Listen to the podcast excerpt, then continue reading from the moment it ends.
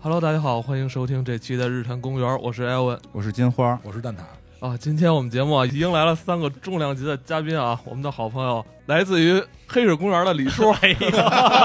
哎呀，大家好，我是倪丽叔啊。还有小伙子老师，哎，大家好，我是小伙子。还有武指导。啊，大家好，我是武书一。嗯，哦啊哎我呀操，非常尴尬的呃非常开尴尬的开哎场， 又来 一遍，反过来依然尴尬。本来以对为这个反过来就不尴尬了啊，依然尴尬。两但个但公但园，但咱们这个就很有缘分啊，很有缘啊，分都是公园啊。哎，对，对哎，不，你们黑水公园的这个名字就是因为那首歌起的吗？对，当时啊哎想了好多名儿，啊然后吧啊。也没想出，因为当时我们没有定风格，也没啊定想聊什么，啊后来就干脆就是找一个相对于娱乐性一点儿、中性一点儿的嗯一个词儿哎来，在这这儿就是要万一电影没得聊，还能聊点别的。，这挺好，不禁锢住自己。 哎对，公园里什么都会出哎现，。我们真是真是这么想，你们也这么想的。我不们是，我们当时也是想名想了好久，嗯对怎么都想不出来，都快急死了。嗯后来看有一电台叫黑水公园 儿，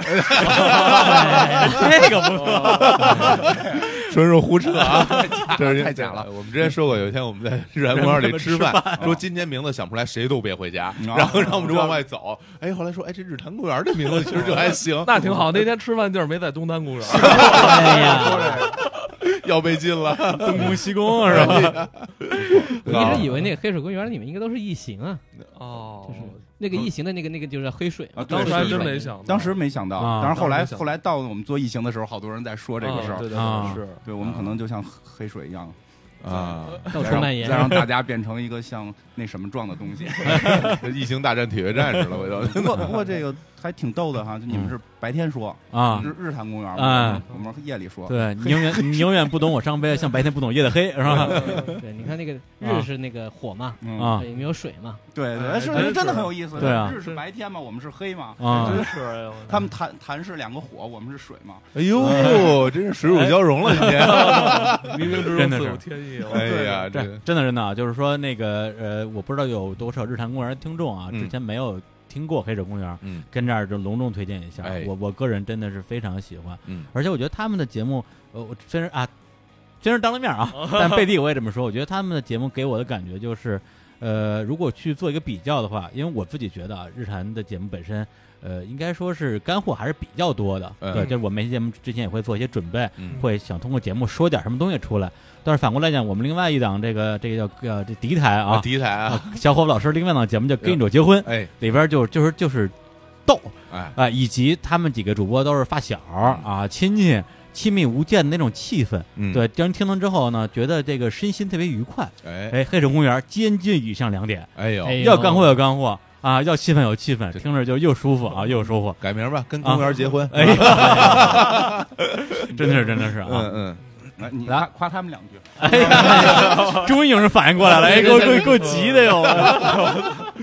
呃，其实刚才李叔说那个日坛公园，很多听众是不是有没有听过我们？啊但其实我们黑水公园这边听众有好多都是以前咱们李叔跟啊小伙子的粉丝，嗯，哦这哎我呀知道，真因为之前也是跟他们有粉丝群对，嘛我知交道流过，重他叠的们啊其实还蛮多的。我也是通过我的粉丝来认识到咱们的节目，然啊后又补了很多。哎啊呀，的确是，听完之后，每次听完之后我都特有压力，就是嗯哎对对呦对对我们下次节目怎么做啊？我 操！对对对对不用不用大不气用，很不大用气，这因为这个这个是真的，就是嗯包括你们请到了好多我的偶像，哦，确实是。哎，真的，咱们咱们以后可以可以互相交换嘉宾什么嗯的。对对对，我们没有嘉宾，主要是我们都是周围的朋嗯友。不是不是，你们当嘉宾就行了 呀。可以可以，嗯就可以可以可像以丁薇老师啊、高奇老师啊啊，高可以啊级我真的都非常喜欢。对，拿嗯蛋挞换高旗换吗？马上答应把把 CS 都可以饶出来，贾维斯打包都给。对，拿我们当配送， 背诵是吧？就像 NBA 那个大交易似的，是吧？高级高级换一堆是吧？一堆 然后然后换了换了之后马上裁掉， 这个人就是就是为了为了凑凑那个那个交易金额哎的。是是，我们这工工资帽也到了，就是。好嘞，来好嘞来来啊，这好好这好这聊这啊这个这互捧时间结束啊。嗯，来，我们接着聊冯嗯巩。来，那刚才就聊到了这个啊，一九九七年的重要的作品《埋伏》。对、啊然上后一呢期的最后一个作品，对，然后《埋伏》这个导演呢是两位，黄建新跟杨亚洲哎啊，然后然后下面有这个电影啊，就是杨亚洲老师独挑大梁，嗯，嗯梅 Sir 头子乐啊，呃，改编自刘恒啊，也是非常著名的一个影视作家吧，嗯对他其实本身是传统作家，嗯但他因为太多的作品被对改编成了这个影视作品呃，，包括他跟第五代有很多合作是直接写剧本，对，后来他就变成了一个作家和专业编剧了，对很多就他就不写小说，直接写剧本了。嗯他被改编成这个电影的作品，比如说《菊豆》啊，比如说《本命年》，再比如说《秋菊打官司》，哎全是根据他的小说改编的，还不算他直接写剧本那些。那他这个《没事偷着乐》呢，大家应该都知道，来自于贫嘴张大民的《幸福生活》嗯对对对对呃，这个这个小说改的，然后呢，这个电影本身是用天津话对来表演的，他其实他改变了一个发生场景，对对嗯啊本身这个是发生在北京的北京的故事儿对对，然后改到了天津，嗯，对，然后这个电影的这个这个剧情就，就我觉得大家可能都比较熟啊， 就是这个啊大家这、特别挤，没地儿住。哎，吴老师，要不然你给大家讲讲应该是这么讲吧，就是说简单说起来，就是讲了一家人，啊？就是在一个相当有限的一个房间的空间当中生活，然后男主角叫张大明儿，然后他结婚了，嗯，有一个非常经典的一个一个形象，就是说实在没有地方住，啊，就在他们家在那个院子当中有一棵树的那个地方，对啊重新的腾出了，就是就弄了个门，啊然后呢，因为实在那个加树是不能不能去处理的，嗯就在那啊个床锯开，挖了个洞，对啊，然后把那个树给缝在里面，人家就说嘛，好啊，大民家里有棵树，是吧对。屋里边有一棵树，整对个故事其实围绕着这个这家人，他们兄弟姐妹可能六个人吧。呃，二民、三民、四民、五民，还有一个老太太，整个的故事核心其实是在讲说，在这样的一个相对来说不太富裕，嗯，然后也不太宽敞的一个环境当中，嗯他们怎么如何苦中作乐是吧？苦中作乐，如何这个逃离，嗯包括如何相处。我对觉得就是就这么简单。还有他们兄弟姐妹之间的有这矛有盾这些也有矛盾体谅也有亲情，对也有亲嗯情他作为大哥，怎么样？就是既先解决自己这个没地儿住的问题，嗯，然后再一个一个解决自己的这些弟弟妹妹的问题。因对为对说具体的剧情很琐碎，比如说他妈后来就得了那个老老年年痴痴呆，呆了然后嗯老就年痴呆越来越糊涂，啊，然后那个他包括他弟弟要考出去，说我我想离开这个家，是对嗯他妹妹生活不是很幸福，两个对妹妹有各有各的问题。啊，有的有一个是家庭暴力，对啊，然后包括他弟弟有段时间和他在一个屋就挂个帘，啊，两对夫妻这样的生 活，对讲各自战斗啊，讲的都是这些生活中很细碎嗯嗯的这些市小井事嘛，包括还有市井邻居生活那古三儿，嗯对五四五二三儿，五三儿哎呦嗯那段太经典了。反正嗯现在我觉得大家其实非常印象深刻的一个桥段，包括一个嗯特点就是张张大民他妈妈，嗯对吧？爱吃冰嗯啊嘎，没嘎嘣嘎嘣没讲，事儿就找一生气了，就是让嗯大民给我拿块冰。然后现在我们很多朋友，其实这在我们生活中经常用到啊。我们比如说去外边吃饭，嗯，点杯饮料，最后留点冰的话，嗯谁要把这冰嚼了，大家说哎，张大民他妈，哎对，我说个个人记忆点，嗯就是首先我先看的小说，嗯小说当中呢有他从开场就在讲这个人，因为他小说叫贫嘴张张张大明嘛，嗯，所以这个人一开始的设定就是他跟他那个当时的女朋友嘛讲云说，云放云云芳嗯访说你说我加班呢，我就要可以多加一毛多钱，然后但我得吃馄饨，嗯那这个馄饨得多少钱？嗯然后这个馄饨呢，哪家比较大，哪家比较小，就说明这个人过日子特别细致，惊喜，嗯特别精细。然后到后边有一段就是他决定可能要结婚，包括要买个电视，嗯，嗯呃然后他们家其实爆发了一点矛盾，就是说冰箱放哪儿，床放哪儿，电视放哪儿？哎嗯就整个屋子就这么大。然后张大民就说了一段贯口，哎，哎特别长一段，说对你看我怎么量的，我这个是多少多少公分，啊，那个多少多少，你做你看，床和床之间或者是到门那个地方是多少？正好五十公分，嗯这正好箱能放也冰是箱五十公分啊，我看那个地方，其实我就立刻眼泪下来了。哦就小说啊，纯小说的时候，你能感觉这个多么不容易。虽然它是一个喜剧的效果，对，到电影影那一段其实也也特别好，嗯非常真实的表现。就是说，那你怎么办？你就得嗯这么多人活在一个地方，嗯那么挤，可是还得活下去嗯。然后，但他一个喜剧的点是说，最后他弄了一个什么砧板吧，就把电视挂在天上，嗯大家得扬着脖子看电视，就特别喜感又特别心酸。这个戏，我觉得呃，之所以成为就大家可能最熟悉的冯巩的一个电影作品，一个是因为这个戏本身也得了很多奖，是一啊个是它整个的这个平衡性比较好，嗯它应该是冯巩演的戏里边儿，一个是他本身的电影语言，嗯一个是里边儿所有的演员的表演，包括他和他那弟弟妹妹，就演的都很好，嗯对，包括他里边儿所有的台词的设计和那些梗的设计，嗯对，再加上天津话本身的这嗯种天然的这种自，带一种方逗的言感加觉成对对嗯对，就就就就好像好多话吧，你用普通话说不就就那么回嗯 事儿，那天津话一说就这太逗了，再加上他又是贫嘴张大民，我现在里边儿就是没事儿就背里边的就各种贯口啊，啊比如说云云芳啊，嗯背一个这眼镜啊，嗯蔡国庆演的，啊，对云芳啊 被蔡国庆给甩了，哎然后就裹着一背后面子，跟着跟着哭啊，嗯不吃饭，是然后家里人说不行啊，这得不吃饭这不行啊，找张大民过去劝劝去，对，因为嗯林老是他原来是他的邻居，邻居啊，对但是他暗恋的一个一个对象啊，女神，女神，嗯然后呢，他就去劝啊，你你你你你上去去去劝劝他，他听你的。嗯， 然后冯巩上去了，就说：“哎呦，你这你这盖着这这背负面子，你这你说你这变戏法的吧，你又变不出大鱼 缸。你说你是济公吧，你身上又没那么脏。你说你是佐罗吧，你手上又没有 呛，特别贫，特别贫。哎，然后呢，后来就逗怎么笑办？了，对，就怎么怎么能让他把这背后面子掀下来，然后能出来吃饭呢？嗯然后就拿碗面拿条，碗面条啊，在一饭边上跟着吃面条，嗯玩命嚼，嘎嘣嚼，然后就说：“哎，这你说这云放啊，这个这个饭里啊，最好的就是这 面，面里最好的就是这蒜，这蒜再好也没有你好看。云放你就 算了吧。”对，当时我挺我我就这盆背背的倍儿熟，特别喜欢，特别好，特别好，特别好。嗯，而且把冯巩的那个那个表情，再加上这个表演在一起，特别活。再加上冯还本身就是天津对，人，天津人，哎对，这这真是纯本色出演了，嗯演的特别好嗯，当初好像是他强烈要求把这改到天津的，嗯哦。对，因为 咳他是想用家乡话来表演嘛，因为嗯我觉得可能也更自如是吧？对对，一个是更自如，一个是可能当时在北京那个年代，嗯，他要拍这个电电影的时候，在北京这个状态已经不多见了。哦，对，因为我特小的时候确实遇到过邻居家里边有树的情况，啊，这哦，个这个是真的啊但是在实际上基我们家是以前房顶儿长过一棵棵树，啊没给，你们压下来吗？就是不是你 们家是德鲁伊吗？ 太猛了，德哎鲁伊哎就是我们家房顶上长了一臭椿，我记着我爸、啊我妈还让我爸那个砍的嘛。啊对对对，基本那会儿都是臭椿树。对对啊嗯对，那个嗯就是这个事儿，在原先在北京很常见，对但对后来北京四合院里边的，对对，后来嗯好了，就后来这个就那几年，嗯、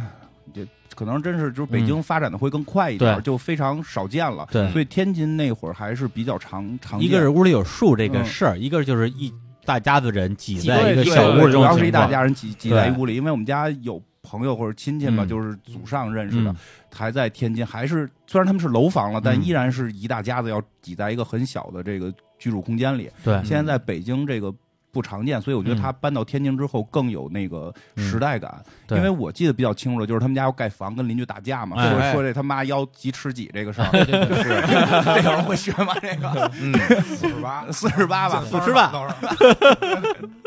对，就是因为就是盖房打架这个事儿。其实也嗯啊，对，特别特常别见，常别见常有太常见，因为我们家就也打过，但 但是是说说跟有那，生活，这但是跟那会儿已经不一样。像我们家现在就是大概也都得快十年前嗯翻修什么的，嗯就是打架，那真的说是为了为了让自己的生活的，就是嗯还是原、原拆原盖的情况，嗯我们没有去占地儿啊，嗯但就是这种情况，你是为了让自己生活嗯变得更优越，嗯但是。贫嘴张大民里边，他去扩建是只是要保持他的一个最低生活水平。嗯对，其实这个是，就是北京现在太罕见了。因为对因为这个有一些地地方特色吧，因为在北京原来的冬天呢，嗯大家都是大白菜、嗯蜂窝嗯煤。对一开始的时候呢，嗯就是说在每人在家门口会搭那么一小煤棚，，对，对对对，放这个蜂窝煤，然后里边，然后再搭一个棚子，里边嗯放放大大白菜菜，外边是石棉瓦一搭，那时候冬天就是为了就什只有么呀大白菜跟为了土豆什么呀？最开始的目的是为了就下雪的时候嗯也都给弄湿了。嗯嗯啊，是这么个目的。对结果呢，后来呢，有有的人呢，就是说嗯有那鸡贼人，嗯他就把自己家门口多搭出来那么嗯一小屋，对然后他就当做比如说弄个对小厨房什小么的。厨，房，对嗯但是你搭了，那别人也得搭。嗯人家说凭什么你搭多，那我也就是搭。就是公共你也有空间生嘛活，对吧？也有说你搭对嗯我也搭，然后你你你多搭出一米，我多搭一米二，我比你嗯多一点儿。对然后大家就哎，你你你你就占我们家地儿了，嗯然后就邻居邻居就是街坊之间就嗯有矛盾。对，嗯对，然后反正呃来来，然后经常很多时候是大家都说什么远亲不如近邻，但嗯因为这点事儿打得很厉害，闹崩了的邻居不计其数，对对对是这谁样都不理谁，都上那个什么谁在说是吧？那是 你你弄戴一墨镜，你说到最后，其实就是那么几十厘米的这事儿，谁也说不清 楚。但真是是那几寸，就看下午那个就一点儿一点钟那阳光过得来过不来，过不来就得找对门打 架。对对对，你你挡着我们家光了，对对吧？啊对啊，你占了我们家地儿了但，是这说起这来他妈都是违章建筑，说起都来应该还扒了嗯是。说起来还是很心酸的嘛，因为其实每个人都是在追求自己真的最低的生活水平，，对，并而不且嗯是对，一代人在过去，孩子长大，慢慢的，你这对肯定是不够了。那嗯是有暂时解决不了怎么办？对，对对就是真对是对，嗯追求很低、这很很低的生活水平，所以在这个故事里边，就是贫嘴张大民就冯巩演的这个角色，嗯嗯，他的这种幽默，嗯实际上我觉得带有很强的这种心酸。嗯如果说。但是就是这种幽默才把这个心酸推起来。如果说他就是特别苦，又苦大仇深，不行了，对天天跟家哭，你你你感觉不出这个戏剧张力来。对他在这种生活条件下还不停的找开心，因为他是一个活人，他必须要让自己每天高兴的活对下跟去别而人且斗他在跟自己努力斗让啊每个人开心，对啊，他的对这种就是贫嘴的方式，包括他跟别人斗的方式，其实是大很大程度上是自己在给自己鼓劲儿，对，对我对得对，对活下去，他得活下去。我得而且让一我直的在想办法解决问题。我得让我的嗯妈怀，我得让我弟弟妹妹能够能够活下去。嗯这个他只能这样，嗯他不能整天对着他那些他妈那么大岁数、嗯冲着他哭，他能解决什么问题呢？嗯你冲你弟弟妹妹哭，弟弟妹妹都都是都比你小，嗯那全家都指着你。对啊，他那爸还死得早，对你就嗯不能倒下，你只能这样给自己加油。顶梁柱，对所以他得就哎，真的，一说起这个就特特心酸。这是个他的幽默是一种心酸的幽默，对，他而且只能靠贫嘴， 嗯他没有别的，他没有任何其他的东他西，啊只就能靠贫嘴，是他的贫是是一种就怎本么能的讲保护，是一种这个这个这个无产阶级的这种智慧，就对之前有人说过嘛，就是说嗯一个伟大的人不是为了理想嗯而崇高了死去嗯，而是为了自己的理想而卑贱的活着嗯。就是张大民哎这种，就是对这句话表现的是淋漓非尽致。常非常对卑微的活着。但是呢，在过程当中，他一一直在给人逗，嗯，什么事儿他都能把它化解成一个段子，可以这么说啊。是啊，对对嗯对，而且冯巩他演这个戏啊，当然这也是我作为一个观众的理解，嗯为什么他能演这么好，在于他自己的这种生活经历跟这个戏中人物有很多的暗合的地方。嗯对，因为他这个曾祖父大家都说了啊，这个嗯冯国璋当年的这个中华民国的这个代总统，嗯嗯然后他的祖父呢叫冯家玉，本身是一个大企业家，嗯呃，也留学德国什么之类，开了很多天津最早的一些企业。然后他爸就是在建国之后也嗯当过那个天津的房管局的那种干部，嗯然后后来就文革嘛，嗯然后就下放，然后把他们家从以前的那个就是冯国璋嗯的故居、直接搬到了一个四合院的一个小破房，嗯十二、平米，八个人住，嗯，嗯这不就张大民他们对家吗？对对就他有一模自己一样生活，对他小时候，他小时候比张大民过得还惨，嗯对，就家里就属于那就他妈一个人挣钱、嗯啊，养一堆孩子，还得供他爸这劳改，还得给他给他爸寄钱，嗯还得给还养一堆什么生病的亲戚，嗯呃还有一些儿儿女也去去外边去什么上山下乡了，嗯对，过得非常惨。从小时候他什么捡捡白菜啊，什么捡煤糊啊，嗯都是真实生活。真的是苦过来对，了。真是苦过来的。他他所以他演那会儿也好，演张大民也好，这他妈就是他自己。 那我那个太像他自 己，对啊他就是有落生魄活了嘛，有对生落了牌了对，，我对补个点啊，就是说，冯巩对其实按照现在他地位，他其实应该是在那个十一点半那个时候演演出的，但他这几年经常都是在，可能就是第二嗯个、很第早第三个语言类节目，嗯就是为了能够赶回天津，嗯嗯啊就陪孝他顺妈哦嘛陪 他妈过年。回家过年，对对对，对，因为连演了三十二年的春晚，嗯，对，没有在家过过年。伟大的老人民艺术家，对对， 对，而且所以就是他在演这个戏里边，本身台词里呃可以推敲的地方，我我忘了之前是看一个什么嗯节目了，就专门他讲他一段戏，嗯嗯然后这次我重温的时候，专门把这段戏又看了一遍，就这词儿是真他妈好，嗯就是他当时要结婚嘛，嗯他要征求自己的弟妹还有他妈的意见，先问他妈，嗯你表个态呀、啊，嗯他妈说你这结婚就就就就结呗。嗯是吧？他说：“你看，还是咱妈这个、嗯这个有文化，嗯，然后接下来开始问问自己的弟弟妹妹，先问二民嘛，嗯二二因为二民跟他的这个就是岁数比较相近，嗯而且脾气特别大，对他他还比较客气，就说嗯二民，嗯呃，我要结婚，你反对不？嗯然后二民翻了一白眼儿说：“这你结婚，我反对什么呀？”嗯然后就出去了。然后问，然后问这三民，三民是一个那种是什么呀？就是不是就是挺挺混的一个人吧，二溜子，二溜子嗯，他说三民，你不反对我结婚吧？嗯 三三民就说，我跟头上一个女朋友要是没吹，我赶紧头六了；嗯我跟上上个没吹，我也赶紧头六了。嗯现在我什么也不说了。嗯呃，然后问四民，四民本身是一个那个特别乖的一女孩儿，她就啥也不用说，嗯就说了一句四民。四民说：“都你结婚，我当然支持了啊，嗯就就就就过去了。”就五民是他们家的一个这种、这最种最小的弟弟小最小的弟弟弟，嗯但是小弟弟呢，从小就表现出这种傲气，嗯对他就是想通过考试嗯脱离一个家庭，嗯对他其实是有那种反抗意识的。他虽然家里岁数最小，嗯但是他的这种地位其实并不是特别低。嗯其实我觉得张大民是有一点点内心畏惧他的，嗯所以他最后用了一种看似是压制，但嗯实际上有一点防卫意识的一种方法，嗯就是五民。你反对我结婚，嗯嗯对吧？就是跟每个人说法都不一我样。先把你的话说出来，哎我先把你说出来，嗯对对，你让你堵住特你的别嘴，小心翼翼，哎你想想，你对中国人多累啊！对，就是等于说，就是跟这五个人嗯对问同一件事儿，用了五种方法，就是他结果最后爆发还真是在他这个最小弟弟这儿爆发了。嗯对，我不反对你结婚，但是我就问你我住哪儿，哎嗯我就问你我住哪儿，然后他就开始，他就说，哎，我这个问题早就想好了，怎么怎么解决。嗯所以他很多的这种细节安排的特别到位，以至于我觉得，所以我觉得这个屁它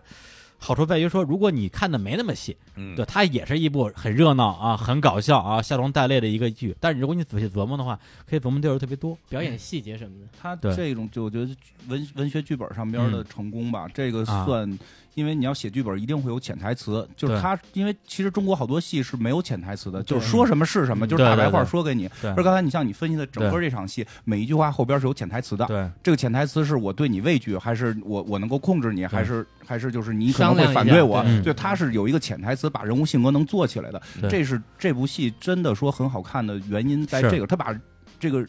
人物的语，因为他叫贫嘴张大民，他主要是语言对戏嘛，他把这个语言做的就非常的淋漓尽致了，而且很生活化，嗯没有这种。就是说，那种那种大段的贯口，实际上是跟家里人说，他没有对着镜头自己啊，这这这这种跟舞台剧表演似的这种，他没有，他基本上就是非常生活化。而且这个改编本来就是说小说经常可以非常便利的把这个人物的心态活动解释出来，嗯但电影其实不可能这对样。对对，他很难，他必须所以它要必须要通过用语言台词的丰富性。所以他的这种潜台词和他，我觉得冯巩的本身的演绎非常到位，对，就是就那个层次感嘛，其实是层次感。非常接 接地气。接地其气，实真是因为，我觉得真是因为他在那么小的地方，就是在那么小的这个环境里，真的生存过，他能体会到这个人物的心，这个是很难得的。因为很多时候你去看他们表演什么的，他可能我觉得有些模式化，就就或者是嗯，对，就是他没法直直击心灵，因为他真的在这种环境里生存过，他那种直击心灵的感觉是能够更到位。有一场戏我印象特深刻，就是他跟嗯三明吃腰子， 嗯，两家 人对吧？因为因为声太大是吧？对然后就那种要说呢，又不能明说， 对嗯又不能说呃我得把这个问题解决掉。嗯必须有车戏，对，必须得有车戏，要不然不真实。这这段这段要要好详细说一下啊，其实是因为那个三民是吧？对，他自己跟他的那个女朋好友像是是莎吧莎吧，是吧？嗯对，然后他们俩这晚上吧，大家肯定得干年轻嘛对，干点什么是吧？电影的处理呢是始终发出笑声，啊，嗯把它不能 对吧？不它不能说太明对可白。能很开心，可然能后很然开心后他因为他这女朋友呢，就就是比较狂野啊，这个是哎，对，声音比较大，然后等于因为一家人都在这儿住嘛，就感觉就不太好。但是这玩意儿你也不能嗯明目张胆的说人家，对，所以就哎，他冯巩还非找了一 单个独的吧，单独叫出来啊，咱们这不当着别人说，当着别人说你多没面子是不是？我们这把这事儿我们来来解释解释，沟通沟通，看我们怎么解决这问题是吧？嗯对，然后这这这非常巧妙的一一段戏，我觉得这个东西，它为什么受到那么多人喜欢，是因为每个人。我我相信，就是如果你经历过里边的某一个细节，你都能对找到自己对生活里那种尴尬，啊似曾相识的那种片段。嗯，对，这个时候大家就很有代入感。哎呀，这生活它就是这样嘛。呃，吴老师说那尴尬特别到位，嗯特别特别到位。因为我前两天跟一个编剧朋友聊天，说到过这个问题，就是说。就是他可能比较年轻，他就谈到了，就是他想写的东西会去写尴尬，但是他的老师会认为写尴尬的一些戏会嗯对于整个剧情啊，就是一些很莫名的尴尬，嗯，就认为对剧情没有没有承接，或者说对剧情没有没有这个延续，就没有意义，嗯这就是废戏。嗯或者说你最后他们更现在更追求的是反转，就是就咔一反转，你不知嗯哎哎呦你怎么没想到，对吧？因为那个那个编剧是个女孩儿，她北漂嘛算是，她跟我讲的，她一直想写一场戏里边是炒方便面。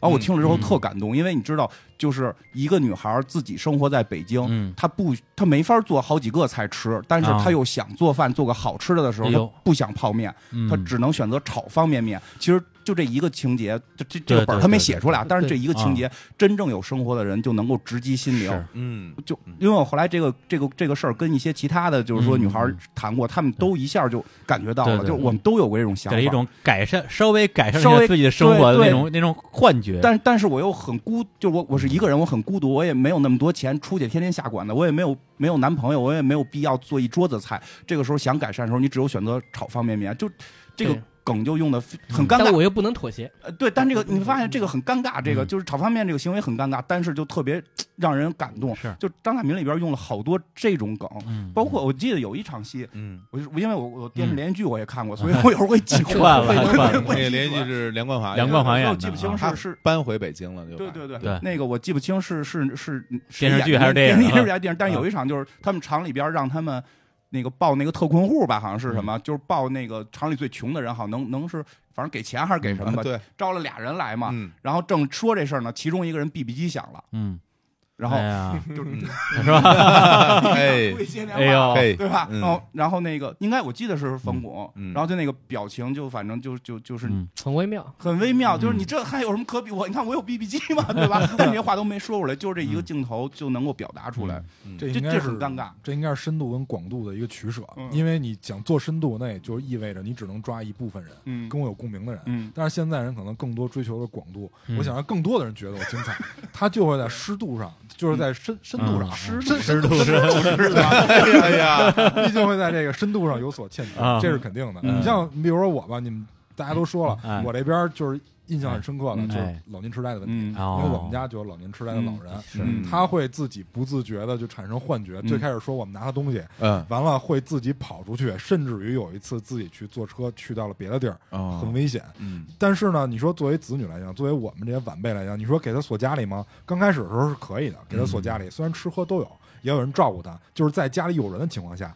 他还会走。但是后来反锁了以后，他发现门撞不开以后，他就开始拍门，嗯，就是都受不了，最后就把门打开，嗯自哎他自己会出去。就是每天我们要做的一件事，就是先下班以后先去找他，啊，虽然他只在院儿附近这活动，但是就这个就电影里面也会有这种梗，嗯就是就是怎么说呢，就是久病床前无孝子，就是这个你会发现看了以后会发现他理解你，就是他对对理解我对对们观众，嗯，对嗯他人物不是去刻板刻板印象的，就像就像蛋塔说的“久病床前无孝子”，这听起来是个混蛋话，但是对但世界就是这么运转。而且他那个处理也是，就是他是一个渐进的过程嗯，对他不是说他一上来就对对对对就那个样子嗯，他一开始都没有任何问题嗯，逐渐的慢慢慢慢的有点糊涂，然后越来越严重，然后让其实会让你观众心心力里交瘁看着很对很揪心的，嗯对嗯。但是你如果把自己设身处地摆在他张大民那位置上，你也没有太好的办法去解决对这个事儿，对对，然后不是说教，你说教，对你应该在你妈面前一直就这么孝是顺，的她生了你，嗯对吧？没有这个真实情包况括不会这说样，一家人为什么不能相互扶持？没有啊，没到那个那生活上就是这什么呀？样嗯对他天天他时间比你叫的长， 你你不得你不着急？ 着急，哎呀，对，没面子，哎呀，这买个录音机了，这个回放功能， 回放功能，哎小说里有一句话，嗯就是说他妈的那个医生说这还算好的，晚期得吃屎。嗯这句话虽然他是一个故意要啊是做一个是啊点，嗯，但你一听你就会觉得这真的会这样，真的会这样，嗯就是你会觉得很悲凉。嗯那你该怎么办？就是你作为一个一个子女，嗯，就是我我们我爸妈那个他们同事也有家里老人嗯得这种病的，嗯最后就捆在椅子上。嗯完了，哎在别人来看是不理解的，嗯嗯他同事还劝他说：“何必呢？老人那么大岁数了，还不让他活问活问？”但是你你要想到一个问题，你把他松开以后，他有可能会消失，嗯因为他因为他们的老人也是会自己出去，甚至于会自己坐车，这是非常危险的。嗯对，对所以就这种、嗯就点点滴滴就很挠人。只要补一句啊，那个他妈是容嬷嬷演的，啊，李明奇李明奇启老老师师对啊，演特 别好。演得特别好，演得特别好，就是他里边演员，我觉得表演都特别到位，都包括很他好那二民丁嘉丽老师，丁嘉，丽，对， 嗯，背着他那个山西的那个啊煤老板啊哎李琦，李琦， 李木勺老师，啊，对，在里边儿啊李木，我我叫李木手，里边儿有里边儿有一个有一啊有一段戏特别的精彩啊，就是说他们关于生孩子这事儿，生不出孩子生不出了，孩子，嗯然后大腿往起抬，啊拉着拉 着 又转回来了，说这个大明拉着这李木啊勺去去看病，说这检查啊检查，啊这这不乐意啊啊，这一路我我没病，我身体好的很啊， 对，就是这反反映出他那种就是拒绝，而且让他哎害羞，的而且让那种嗯他去做那个化验精液嘛，因为有一取经史嘛，然啊后他进去了，一会儿跑出来 了，这太难了，这大个还是很尴太尬难的。对了对，，很尴尬嘛就这个嗯都是生活中的啊都是小小细细节节，对啊，哎呀，对，而且这个戏它最后结束的时候啊，就是那个因为电影版跟电视版嗯这个稍微有点区别嘛，是电影版就是相对来讲比较台词儿相对正能量一点啊。嗯他说他儿子就问他就是什么叫幸福，嗯他说你就好好活着吧，活着活着你就能碰上好多幸福啊，嗯你就没事儿偷着乐吧，对，就结束了。点了一下题，对，然后电视剧的那个版本，我刚刚也看了，有人在网上做了截图，就是他问他妈说：“这人这活着有什么意思呢？”他说：“有时候觉得没意思，刚觉得没意思呢，又觉得特别有意思了。那他说：“那爸，那这没意思怎么办呢？”他说：“没意思也活着，别找死。有人枪毙你，你再死；没人枪毙你，你就活着。”他整个一个电影，他其实来来回回说的就是说，作为一个你说是，嗯咱也不说以民辟民，就是小市民吧，嗯，对，在贫困县挣扎小市民，怎么样能够让自己？其实我觉得咱体面都很难去争取，嗯让自己对稍稍微就是活得像个人。那那个没事儿偷着乐啊，嗯 我们就先说这么多。那这个没事儿偷着乐之后呢，这个冯巩他接下来啊，二这是就九八年的电影嘛，然后零一年的时候，他又跟黄建新啊应该是嗯合作了他们俩的最后一部这个呃电影作品，就叫做《谁说我不在乎》嗯对这片儿一我般没有啊有黄建新所有的大部分作品都是六个字，不是对，吧但而且这这个六个字还不不属于他的那个大系列里边儿，哎他大对系列是还六个字儿带逗号，六个字儿、三个字儿、啊三个字儿，嗯那是一个系列。对，嗯就是包括了这个站直肉、别趴下、脸对脸、背靠背、嗯红灯停、绿灯行嗯和求求你表扬表扬我我，是吧？这是四部戏。嗯对，然后谁说我不在乎这个戏？当时我有一个印象就是他，呃，那时候这个二零零一年的时候，应该是拿到了中国的全国总票房的，应该是进了前十。嗯，就卖的特别好，嗯而且里边还产生了很多后来还在流传的段嗯子，对，到现在还留嗯啊还在流传，比如说那个哈、我拿一个猴皮筋儿猴皮筋儿回弹弓把 你家玻璃，这个就从那电影里边出的。嗯对，我不知道当时你们对这电影印象还深不深？嗯，我觉得我当时对这嗯电影印象其实非常的深，嗯因为就里边儿，呃，有几个桥段让我让我印象很深刻。嗯首先就是就是说关于这个结，因为这个嗯故事是因为结婚证丢了这个事儿、嗯嗯嗯引发这段剧情，对然后中间呢就是跟他们家的孩子。嗯因为这孩子就就怕这爸妈老、嗯老吵架，因为这个事儿他李们小就萌在吵架。嗯，然后呢，他的孩子去去做办了假结婚证，嗯然后给他们，然后说其实结婚证在这儿呢。嗯但那个时候，其实大家其实心里边会，观众会知道，因为你做一结婚证，明显就跟他们当时那不一样。嗯主要是进度条出卖了大家，对，也也也是为也为了大家揪冯心小嘛刚。那活儿不行，嗯，对，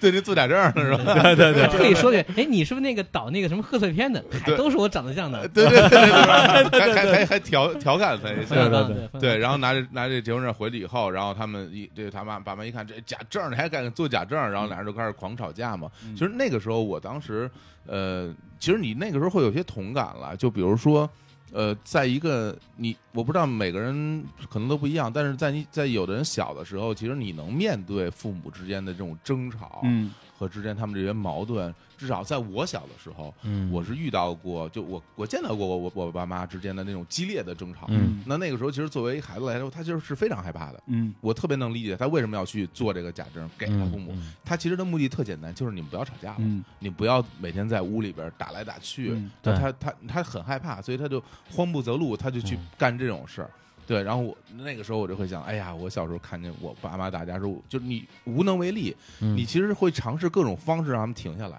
嗯比如说你哭，然后你哭了以后，他们可能会来嗯对哄你对对，他们可能终止这一段，嗯或者是他们吵起来，你夺门而出，嗯你跑出去是，他们可能后来会来嗯会来追你，嗯那可能你就会平息这一段的家庭之间的这种冲突。嗯就是这段其实是让我自己特别有感触的嗯这这种过程。对，而且他这个戏本身也是从小说改编的。这个嗯小说本来的有有有两个名字，一个叫你找他，苍茫大地无踪影，嗯，这是比较特别比较文艺的名字，还有一还有个红楼梦还有一个之类的嗯还有一个别名叫“妈妈到了更年期”，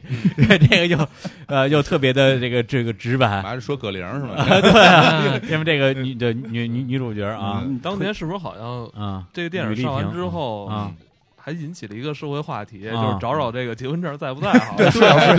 对对是有对嗯这个。那我是觉得他这个故事有一个非常明显的焦虑感，是来自于就它里面反复在说嘛，就是我们过这么多年真的，嗯怎么就变假的了？对，嗯就对是其实那张纸，他他不是说啊，当事人觉得特别糊涂，说这张纸我们就就过不去。嗯，问但问题是，你会觉得你过去的生活到底真实存在吗？对，这个东西我觉得就是黄建新，你你做导演嘛，或者他他选的这个故事往下推的时候，嗯，因为在这个故事里面的冯巩已经是一个精神科的一个大夫，主治大夫了，哎还不错了，就生活已经没有问题了。嗯对可是你精神上的缺失，嗯对，在这个问题上，你就一下把你的尴尬又逼出来了。就这里边其实是因为我记得是牛振华说了一那段话吧，就是嗯他说这个。说这个家说没就没了，嗯然后说散就散了，然后一下儿那吕丽萍就就紧张了，嗯就嗯就就对这个嗯事儿，对，因为就是关于结婚证这个事儿，因为我觉得黄建新的作品都是背后有一层那个怎么讲？就是你你你可以你可以看到里边一层的，它有一些东西是要形式化出来之马后童，说底色悲凉，不是说底色，不是感情的底色对别，就是它有一些形式化的东西 很很很巧妙。就比如对嗯说像《战而别趴下》，它那三个人物的分配，对吧？对当官的、知识分子和这个臭流氓，就这里边其实也有，就像刚才吴老师说的似的，他那个证到底是什么？嗯，它代表着什么东西？他是让人去思考这个问题还是你了。过去的生活？而且你再去延展一下，我们的生活不止这一个证儿，对嗯我们有那么多证儿，到底我们活着，因为因为中好像中国证儿是比较多的，对吧？对对因为最近我也在办带孩子出国这件事事儿 儿，啊，哦我花了好几千块钱在做各种证儿的证明，证明这些证儿是真的。真的 对对是是这样。证明你孩子是我你还以为孩子，花了好几千，啊，是是这证，儿这真的是证明我孩子是我孩子这件事儿特别对复杂，还花了好几千块钱。嗯然后你对突然会发现，我们一直活在这个社会里，我们很多事儿都是真的，孩子真是我孩子，媳妇儿真是我媳妇儿。嗯，但那要个要没这证儿你都含糊了，对，你会发现我们会含糊了，它对有点儿不能说超现实，但就是说。没有这个证儿的时候，我媳妇儿还是我媳妇儿吗？对，到底是生活是真的还是证儿是真的？对，她的证儿你可以那么多证儿，你先从一个结婚证儿可以引引引申出更多的证儿，从更多的证儿可以引申出一个更高的含义，就是这些形式到底是不是真的？她是我的妻子，我们到底还相爱不相爱？因为冯巩一直在说不重要，对，他的作为一个男性来说，但是但这个故事本身，吕丽萍就是一个施压的一方。对啊，但是这个时候好像什么都是假的了，我对只能靠这张纸来证明。对这个就是现在怎么讲，就是表现这些知知识分子或者说这些呃中产阶级吧，他对我觉得他精神科医生也算中产阶级了，对他们的一种茫然，他们的生活全部都变成假的了，最后一切信念都集中在了一个证上，对，房产证、结婚证、嗯学历证，嗯全部都集中在这个上边了。没有这个东西，我就不能证明，我不能证明，我就对我自己开始焦虑。对，比如我嗯要租一辈子房，好像跟人家买了一个房，其实我活一辈子是没区别的，因为国外很多就是这种租嗯租租一辈租子嗯房嘛，租一辈子无所谓。当然，中国租一辈子这个有点麻烦，但现嗯在好像有些地方能给这种条件。但就是说你，你会考虑我我租了一辈子房，我死了，那这房子我我也是这么过了一辈子，嗯但是我有一个房产证过了一辈子。就好像不一样，嗯但你会发现生活，他的生活是一样的，就有没有什这个么叫证做拥有呢？对，就是对什么嗯对对对，而且而且这个最尴尬的一点是在于说，冯巩他本人他对他们他和他妻子之间的嗯这段婚姻是完全确认的，毫无疑问的。对但是就是他最亲密的人，就是因为抓着这个一张纸这个证儿的 问啊题，对他不确认。对，弄得他自己非常的尴对尬。那这个东西，就是这个事儿，其实是我们两个，就是咱俩之间的事儿。嗯我这么说你都不认同，那你要非信那张证儿，那我的存在意义又在哪儿呢？对所以冯巩在嗯这当中个有一个对镜头就是特别委屈，说我不知道。对啊， 对对对对对对，所以这那个个表情这个特别东西好就让人非常的尴尬。对，所以他整个这个戏就是从这个结婚证的丢失，让他对婚姻这个本质的焦虑感，嗯到他整个对生活的焦虑感。对，对然后中间就有一个大爆发嘛，就是他一直在讨论真和假的问题，嗯，对这个这个证是不是真的，对，以及他后来想跟那个妻子怎么样来缓和一下关系啊。是今天晚上大家啊，嗯就这个运动运动，哎，然后呢，他也怕自己啊，这个、嗯这个对体力不支还，还然后买了点还药做了个弊啊啊，买了点药，结果被他媳妇儿给提前提前发现了。是然后就就特别不屑的说了一句说：“嗯要不然你来真的呀，别来假的呀。” 然后冯巩这时候就是他对于这种真和假的这个焦虑感就终于受不爆发了大爆发，嗯对对然后爆发了一句就是冯巩式的这著种名台咆词哮啊：“我不是真的呀，我是假的 呀，腔是哎吧？”就这句调话很我到对我位，印腔象调 很到写的位很，有像，点短气这种感觉。 是吧？我假的哦呀，不，这个对这个梗我我特喜欢，因为是开是吧车， 就是人物人物丰满。因为真的人到中年，你总真的会担心，会有这个焦虑，对哦对，会有哎会哎有。没不不不不没有没有没有我没有哎我卖药的我无所谓，哎啊，我们我我以前是卖药的，哎我以前卖药的，我我长期补这个。但是但是但是你真你真的会发现，就是就是很少有片儿去讨论这个问题，嗯，去人人性根源的问题。哪个男人不希望自己是最强的，对对吧？但你永远不能跟片儿里的那些人比，这这。但是他把这个点给突出来了，他嗯需要去吃药来去给自己壮胆儿。嗯，这个中年人的尴尬，所以这个细节对是个尴尬，但这个对尴尬对非常触及人心，因为他这个其实是个焦虑，对他不见得真不行，啊，对啊，他他害怕，对他是怕怕，自己不行，他是怕，对，所以他拿这么东西，然结后果小心翼翼的，结结果被结人果发结现果这了，药一旦被发现了就完了，对。那就变成了说你不行，行也不 行，因为这，因为是这样，你自己做出这个行为以后，你你证明自己我是可能不行的，就对，是然后被还被人对抓，住就是了，表现不他服们，不行。这也是冯巩 这也是冯巩老师的相声，所以就是表现他们那 种已经缺乏了自信了。是的他是是从的这个性的问题去延展到整个他对，他对自己对的。你可以说，如果没有这个婚姻，姻，有一部分也也是假的了，对吧？就是对啊这个事儿没有的话，对吧？嗯哎，也是啊，对，啊，而对且啊是啊，啊，而且里边点到这些点，其实好多关键的台词，比如就说，哎，说这个没有这结婚证，这个说离就离了，家说散就散了，嗯这是这刘振华那是一精神病，嗯，那他不是一个正常人，对你是一个大夫，然后你的老婆不听你的，听一个你的病人的话，跟你产生这种 矛盾，这个东西对自己是一巨大的冲击，你就是对对你对，就很像工作上他也就有那比什如么我们现在嗯嗯举一个特别现实的例子，比如很多的就我们这一代人的父母，可能比我们这代人更大一点岁数的父母，他们很相信那些，比如说就你们这嗯种卖药的哈， 卖那种卖有医疗器械的什么的哎。 然后呢，你作为一个有知识、有学历、有有有生活经历的一个人，我作为你的儿女，嗯我我跟你说这事儿不是真的，他不信你，他信那个贴着胡子的对大爷在他信电视那个上，他他信那些人，你自己这个时候我就感觉到跟冯巩一样那种焦虑，那种对无力，就对我说什么你都不信，没有我我对摆举事实摆例子说什么都不行，就是嗯他说那一句话，这东西就是就是对身体好，能长命百岁，各种你就各种信，频谱我音啊，觉得这个东西对让我对们怎么办呢？因为对你会发现你的父母不信你，最不信的人就是你。对，而且他 们就是这在他样们眼里，你永远是一个孩子，你永远什么都不懂 其。实你会对发现，就是可能媳妇儿也不信你，嗯对吧？你说什么话总得证明一 下，哎呀，对，所以 就是产生了，因为他我觉得这个片儿真的是嗯中国的中年危机，嗯，中国人的这种中他用一年种危很机片儿。很很直接的方式，嗯就是用一个荒诞的一个对所谓不存在的嗯这个，呃，然后你要去证明它，你越证明这件事儿，你越越觉得焦 虑。嗯，对，也就是现在孩子还能信我，也是一种安全感哎。那是现在，所以你对现在对对嗯回头来看，就是那个精神病的那个段子啊，就是说那个人多么坚定，哎哎，对对，吧那个也是，这也是一种安全感，因为对中年人就是中年人，尤其到了中产的这波人，他是建立在一种对人性的就是束缚上。嗯，他走到今天，因为像那些年轻人，就是尤嗯其像那种精神病人，他不用考虑一些对东西，他不用考虑那些，他当然坚定。嗯，那么就像咱们做节目，你有人骂你是吧？说 操说老杨，你这说的不对，怎么着？说嗯，说老旦，你这说的不对。嗯哎你说你你信他不信他？啊， 你心里能好受吗？但但他不是做播客，但是他也骂你，啊 你，听着你也对不对？也不好受，就是这是很正常的。然很后多我人都是嗯安全感，嗯尤其像我身边有很多就是买房的人，就是特别特别明显的一个啊，嗯嗯，就是也是算是一个亲戚吧，嗯买房完了就是后来买完房以后问说，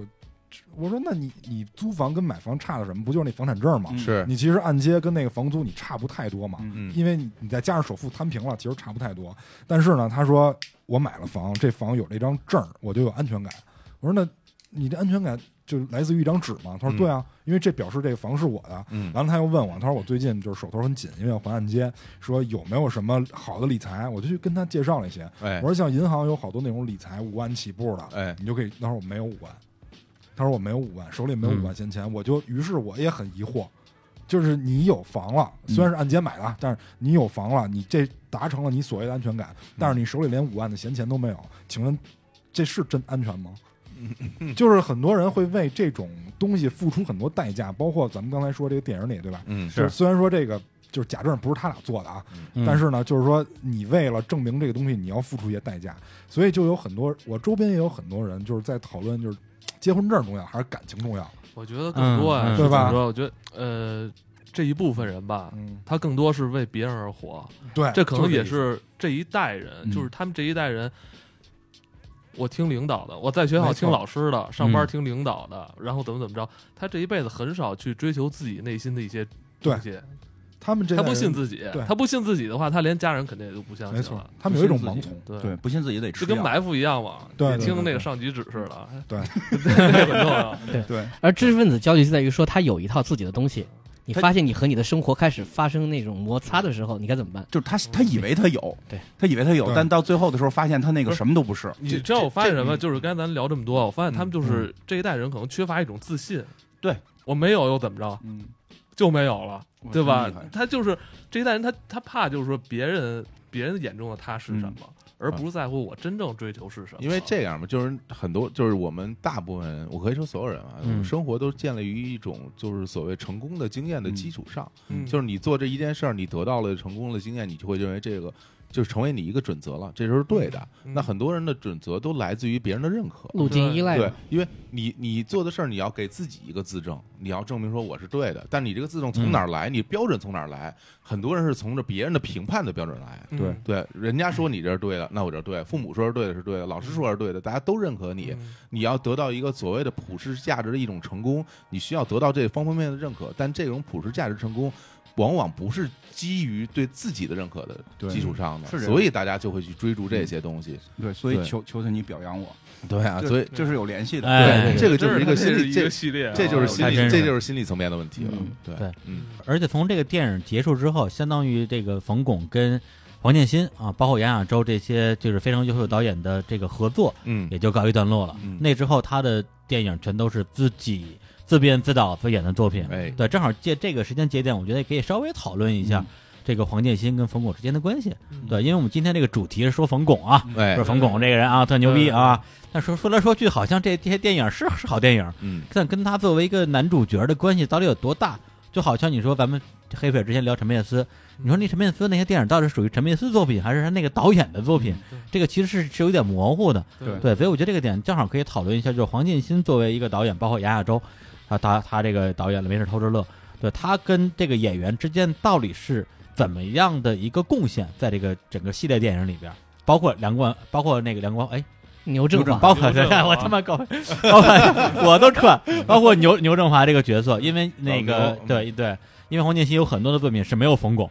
就是牛振华主演的，嗯也非常的精彩。嗯，对背靠背垒那脸，嗯对哎，那首那先说肯定国外有这种情况吗？就是很出色的电影，但是只记住演员了会有啊，比如说很著名的印第安纳琼斯系列是吧？哦，哎哈里森福特对吧？包括像现在那些英雄片儿都这样，我觉得你记住钢铁就是侠了。嗯你可以这么说，但这个话说起来有点怪，就是啊说牛振华和冯巩可以在某个时候，他们赶上了黄建新最好的一个嗯创作状态，他们两个等于是他的 muse，嗯，哦，就是说你看到这两个人的形象。你其实有时候会自己生发出一些感受，对人物的一种感觉。就这两个人在一起有什么戏，那其实这种其实很像冯小刚跟葛优的合作，对对嗯对对吧是这样我就觉有得的时候你说一起聊，你对这个人物的理解，或者说你有时候没没故事啊，嗯就你你纯粹想说啊，你这样一个人和这样一个人在一起，嗯你比如说他们两个人还有一个很很著名的嗯一个作品叫《面的和皇冠》，嗯是一个对小品，嗯看过。这个也是冯小刚写的剧本啊。这这两个人的对比，你在那一坐，你能看出来，对吧？牛振华是一个什么样的一个个性，嗯他是怎么样去对待生活，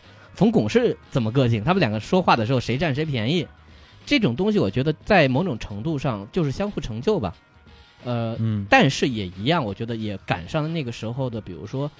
就是我们刚才提的文学电影吧，嗯就是对小说的这种这种爆发。嗯对那个时候有很多作家愿意用中短篇，包括名作家和一些不是很知名的作嗯家，去记述这个时代，记述这个时代里面他可能看到的某个奇怪的点，嗯，他就愿意把它写出来。这个点可能是一个很普遍的点，也可能是一个很就是一个创作出来的点，但这个东西呢，导演看到了，嗯把它发扬光大。变成他自己去记述他的时代的一个一个方式，嗯嗯，所以这点来说呢，我觉得像，因为你现在去想这些电影，你的脑海当中肯定先浮现的是这些人物的脸，就冯对对巩，我对就说委屈的表 情啊，包括牛振华那种说嗨，就这种就去忽悠人家的表情啊，嗯包括呃，在很多时候像这样的电影当中，导演自己肯定是退退在人物背后，嗯去指挥他们说自己想说的话，但人物自己的人设带在上面，就一定比这个人物没有特点要好。那嗯这就是一个选择的过程，对对对吧？你嗯比如你你很难想象有些角色换一个演员，他也能演好，对但你就不知道他能是演到一个什么样的一个位置和高度。就像我们现在也说，冯巩，他是一个真的一个很好的电影演员吗？我们很有时候很难说，他这个可能是个很窄的电影演员，但在那个那个深度上，包括代言对这样的人物上，你比如说你你很难想象冯巩演一个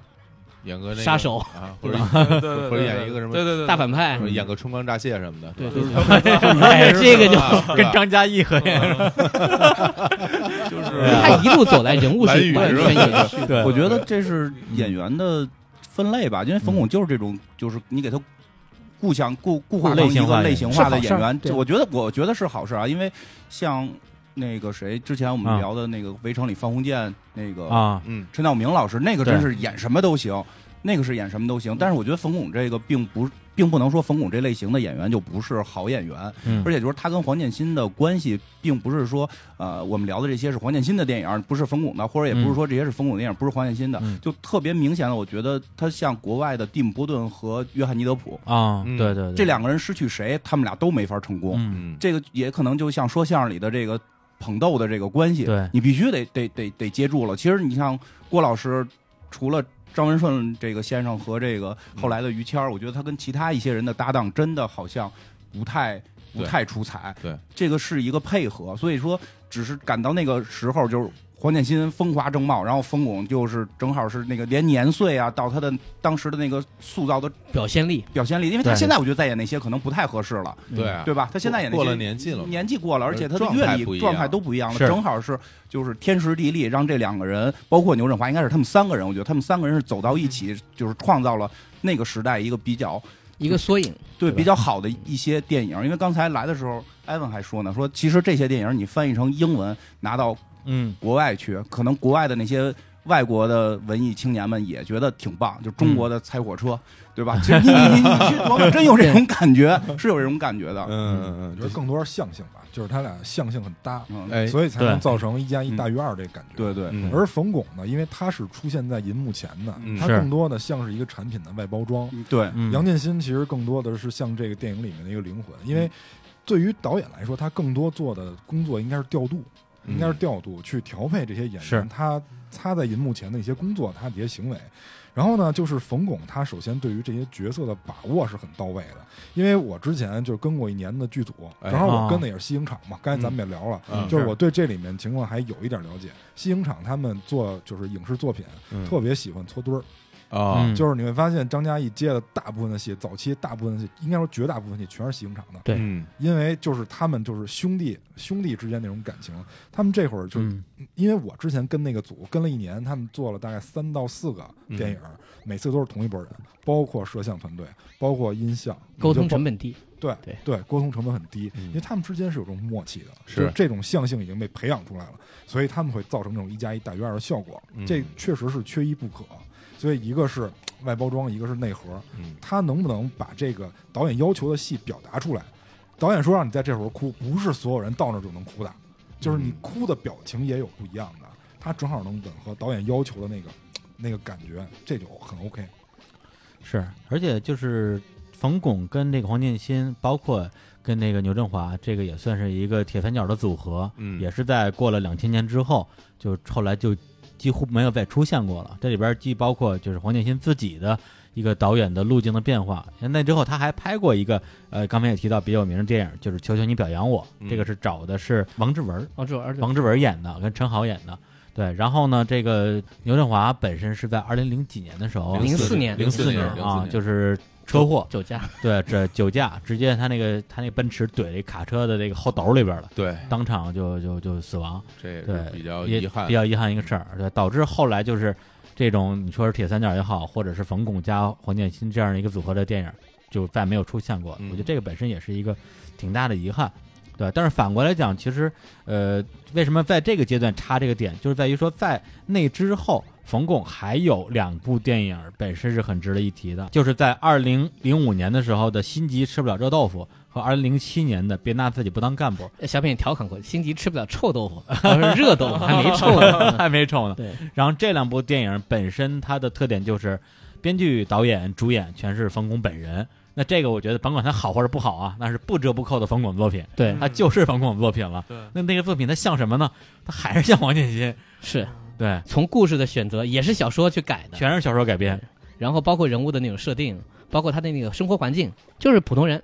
普通人碰上一个事儿，对，摊上个事儿，然后他怎么去解决？嗯人物是善良的，然后也是有点儿小鸡贼的，嗯，但是呢，总体来说碰到的事儿都是那种也不大，但是对他来说又又非常的糟心。嗯，到结尾呢，就是通常还是电影还是一个好结尾对。，电影一对定会好一点。对，因为我也是昨天把那个《心急吃饱热豆腐》这个电影，我是第一次看嘛。嗯对它这个这个剧情，我觉得呃稍微讲一下啊，它本身它这个戏是在这个河北保定拍的，嗯，里边所有人都说保定话，哎，呃，就是那种切着拐弯的，跟天津那种切着拐弯又不太一样，哎是就特别怪啊。然后里边的这个主角当然是冯巩啊，然后同时呢有那个徐帆啊刘孜。啊，还有这这这对刘孜儿啊，然后他们演演的这个这么一个戏，然后呢这个故事我就插一句哎啊，你是不是说特别像《幸福时光》？啊，他想和一个女人结婚，啊横生出来另外一个女人的麻烦啊，在解决他的过程当中，他和这个女人有了新的故事。嗯，虽然那个赵本山那个故事其实是是一个父女情，对吧？嗯这个是一个真正的爱情，嗯，但其实都讲的是小人物嘛。嗯，对通过某种，我很急。他其实为什么这个故事叫吃不了热豆腐，就是嗯他想和徐帆结婚，对对对，但是后中间他碰见了一个事儿，就是哦嗯说一个怀孕少女吧，嗯啊，还原少女对，然后刘刘嘛孜演的，然后啊通过其实简单是想帮助她，嗯然后慢慢发现其实徐帆这边不那么好，嗯对这个女孩这边挺好的，对，然后他还有有一个不是他儿子的儿子，整个这个戏其实就是就是三个女人和跟一个儿子他那个儿子对挺糟心的，啊，对，就是这三个女人，第一个是他的前妻啊，前妻就是一个啊，这叫什么呀？反正就是专业给他戴绿帽，嗯就特别狠。一开始就是他前妻是他们厂厂里厂花，哦然后呢，就所有人都追求啊，但是呢，有一个有一个叫野狼的流氓老缠着他啊，然后呢，谁都不敢惹，所以冯巩纯粹是为了见义勇为，嗯他帮助了这个厂花，然后呢，就是保护了他。然后这个野狼呢，后来也被抓起来了。 嗯，野狼是张晓 彤，一会儿一会儿张嘉译又演的，啊演演一坏人。后来呢，厂花表现出很感动，说啊，那咱们你娶了我吧。冯巩就就受宠若惊啊，我也觉得我也没干嘛呀。那你既然你要嫁我，那我就收下了。嗯结果新婚之夜，对厂花来了一句说：“我告诉你件事儿啊，我被人强奸过，然后现在已经怀孕了，嗯你现在后悔还来得及，都都新婚夜了还后悔来得及。这这表啊，真是这嗯表中表。嗯 然后冯巩当然他他演一个好人嘛，嗯他名字叫刘好儿。嗯，这名儿起的，那这这这这卡直接发到名字里边了，那当然全部原谅 他喽，然后是吧？ 那当然原谅他喽。哎，很环保的一个系列这电影啊，前史啊，对先是，然后就把这孩子给生了，生完之后呢，就当拿孩子当自己的养。结果过段时间，这个野狼啊从牢里放出来了，又发了财。那个厂花马上离了婚，跟着那个野狼跑了。哎跑了之后，冯巩带着一个不是自己儿子的儿子，然后到处去相嗯亲，然后就遇到了刚才武指导说的那两个姑娘，一个是徐帆演的一个非常的功利的，甚至势利的，有点混的那么一个大姐，嗯对，而且她有一个但是有有意思的细节就是，呃就是要开睡车，觉哎呦要开车了要睡觉啊，对，第一次冯巩想睡她没睡着，然后这个徐帆说一句，我就我我们俩的关系还美到那个 程度，哎呀，还美到那个程度， 挺好这个啊，哎，然后就冯巩就就就非常悻悻了啊，那就这么着吧。嗯结果呢，过段时间大姐观察了观察，觉得说，哎，你挺好，你看你这个人，你有个房子，嗯房子可以卖了，卖了钱可以给我，哎对对，帮我开我自己的裁裁缝铺。嗯第二个呢，你没儿子，因为冯巩一直在假装那个儿子不是他的，是他妹妹的儿子，嗯他撒了一这么一个谎吧。第三个就你是个好人，说白了就是好好欺欺负好欺负呗，嗯好欺负，对，好气度百瑞，觉得觉得可以了。那那既然我决定可以了，那咱们该领证领证啊！嗯当然，在领证之前啊，咱们先先我试试啊，先先试试。说就你不想啊？冯巩说想想想想什么呀？ 说你是真傻还是假傻呀？嗯然后就开始脱衣服。嗯哎，这脱衣服，它有一个非常有意思的细节，就是他在脱衣服，然后露出这个内衣的时候，嗯他的假发掉了。嗯他之前一直戴着戴这个 假发，一个卷毛，一个卷对，发，那卷发掉了。对，这个东西是这个电影的原创剧情，小说里是没有的。嗯嗯，对，就非常能体现他这个人物的性格，嗯他怎么样去包装自己，嗯以及他一分一分、一寸一寸的跟对方交换两个人的这种关系哎嗯啊、然后呢，结果这个时候呢，冯巩接了一个就是刘刘孜啊那个怀孕少女的电话，然后就跑了。嗯，后来这个呃这个徐帆就很很生气，然后呢就那但是对他来讲这是个交易嘛，那就就接着谈呗。嗯结果冯巩想了半天，因为他毕竟有个儿子，虽然儿子不管他叫爸爸，嗯对，但是那怎么办呢？我这房也不能卖，这儿子的事儿也是块心病。后来就跟徐帆说，要不然这个还是算了吧，我这房也卖不了。对，徐帆一下就急了，就恼相当羞于成怒，恼就是就是恼羞成怒，对吧？就是我嗯。什么都让你看见了啊！这假发都让你看见了， 对，你得赔我精神损失费。嗯呃，这这冯巩就说：“那你还得赔我呢。”结果哎，找了一帮兄弟，这呃找一帮就是徐帆找一帮兄弟把冯巩家给砸了，但是一砸，他自己哭了。嗯，对，就又体现这个人的他整个精神世界的一个丰富性、两面性，两面性嗯啊。这这徐帆最后自己哭了，然后带着兄弟们走了。然后最后这个故事呢，在这个电影里是一个大团圆的结局啊，就是最后他跟那个怀孕少女啊、嗯两个人就是有情人终成眷属，嗯，然后就是骑着三轮儿就结婚了。他是个板儿爷，他是个板儿爷嗯啊，又得一儿子，你看不是嗯那个那个就是呃流产了啊，就是那个就去医院打的，因为他认识这个女的就是宫外孕啊，哦昏倒在路边儿，哦，这然样嗯后他就相当于他出钱帮人把这个手术费给掏了。嗯，嗯后来就是因为还不上钱啊，就两个人就一直有这种联络，后来就两个人就终成眷属。嗯他整个讲这么一个故事，对，但这个我觉得本身首先，呃，冯巩自编自导自演的一个作品，我觉得固然没法跟黄建新嗯那些作品就是说相媲美，嗯但至少我觉得它是一个完成度很高的作品。嗯对你不会觉得说这首先这是一个一个一个喜剧演员的一个导演处女作啊，导的一塌糊涂，或者是里边有很多大故事没讲章清楚，对都没有有，对，没有嗯还是不错的，对，还是还是不错的。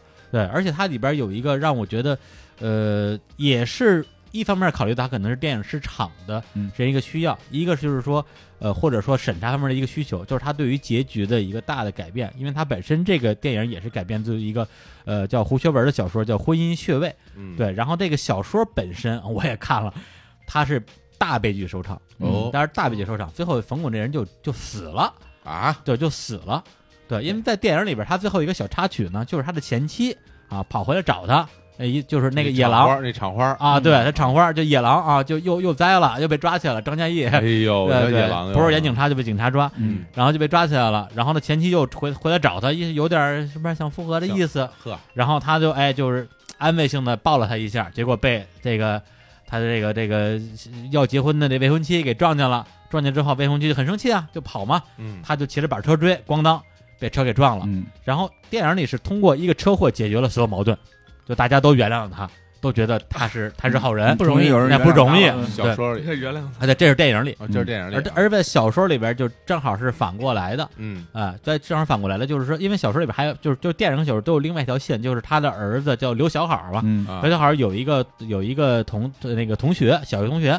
啊，就是他儿子本身上上小学啊，叫什么叫李李大嘴什么之类的吧？嗯对，对，然后你刚才觉得有个姐姐，那个姐姐反正是一个歌厅的小姐啊，坐台啊，嗯这条线比较复杂，就不细说了。然后在小说里边呢，是她这个姐姐因为后来在家里边接客，被被警察给抓了，呵抓了之后又需要五千块钱去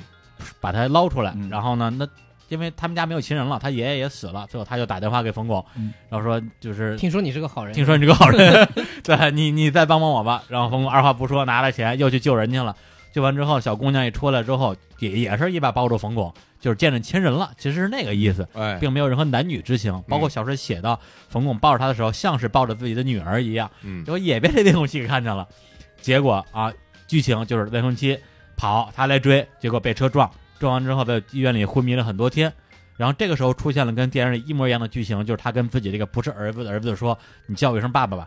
嗯，对，在电影里跟小说里，他儿子都是张口结舌了半天，最后没有叫出来。而在电影里边，他没有叫出来之后的剧情是，他们俩骑着板车去结婚了。嗯，而在小说里，就是冯巩带着遗憾就死了，哎呀，就死了。然后最后的结结局是，这个这个小孩自己住在他们家那个很小的那个房间里边嗯，而且他他他那个小说写法也很怪，小时候用小孩他口是吻，第一人称视角，小孩的视角来写的。对，就是我，我是那个小孩儿，啊嗯，他这样写的啊，。刘好怎么怎么怎样，他就嗯一刘直好有刘好点刘好吐槽的一个嗯口吻，对，所以我觉得就是说，从这点来讲的话，冯巩他如果是他之前是作为一个演员，他会挑导演，或者或他会挑本子的话，嗯那么在这个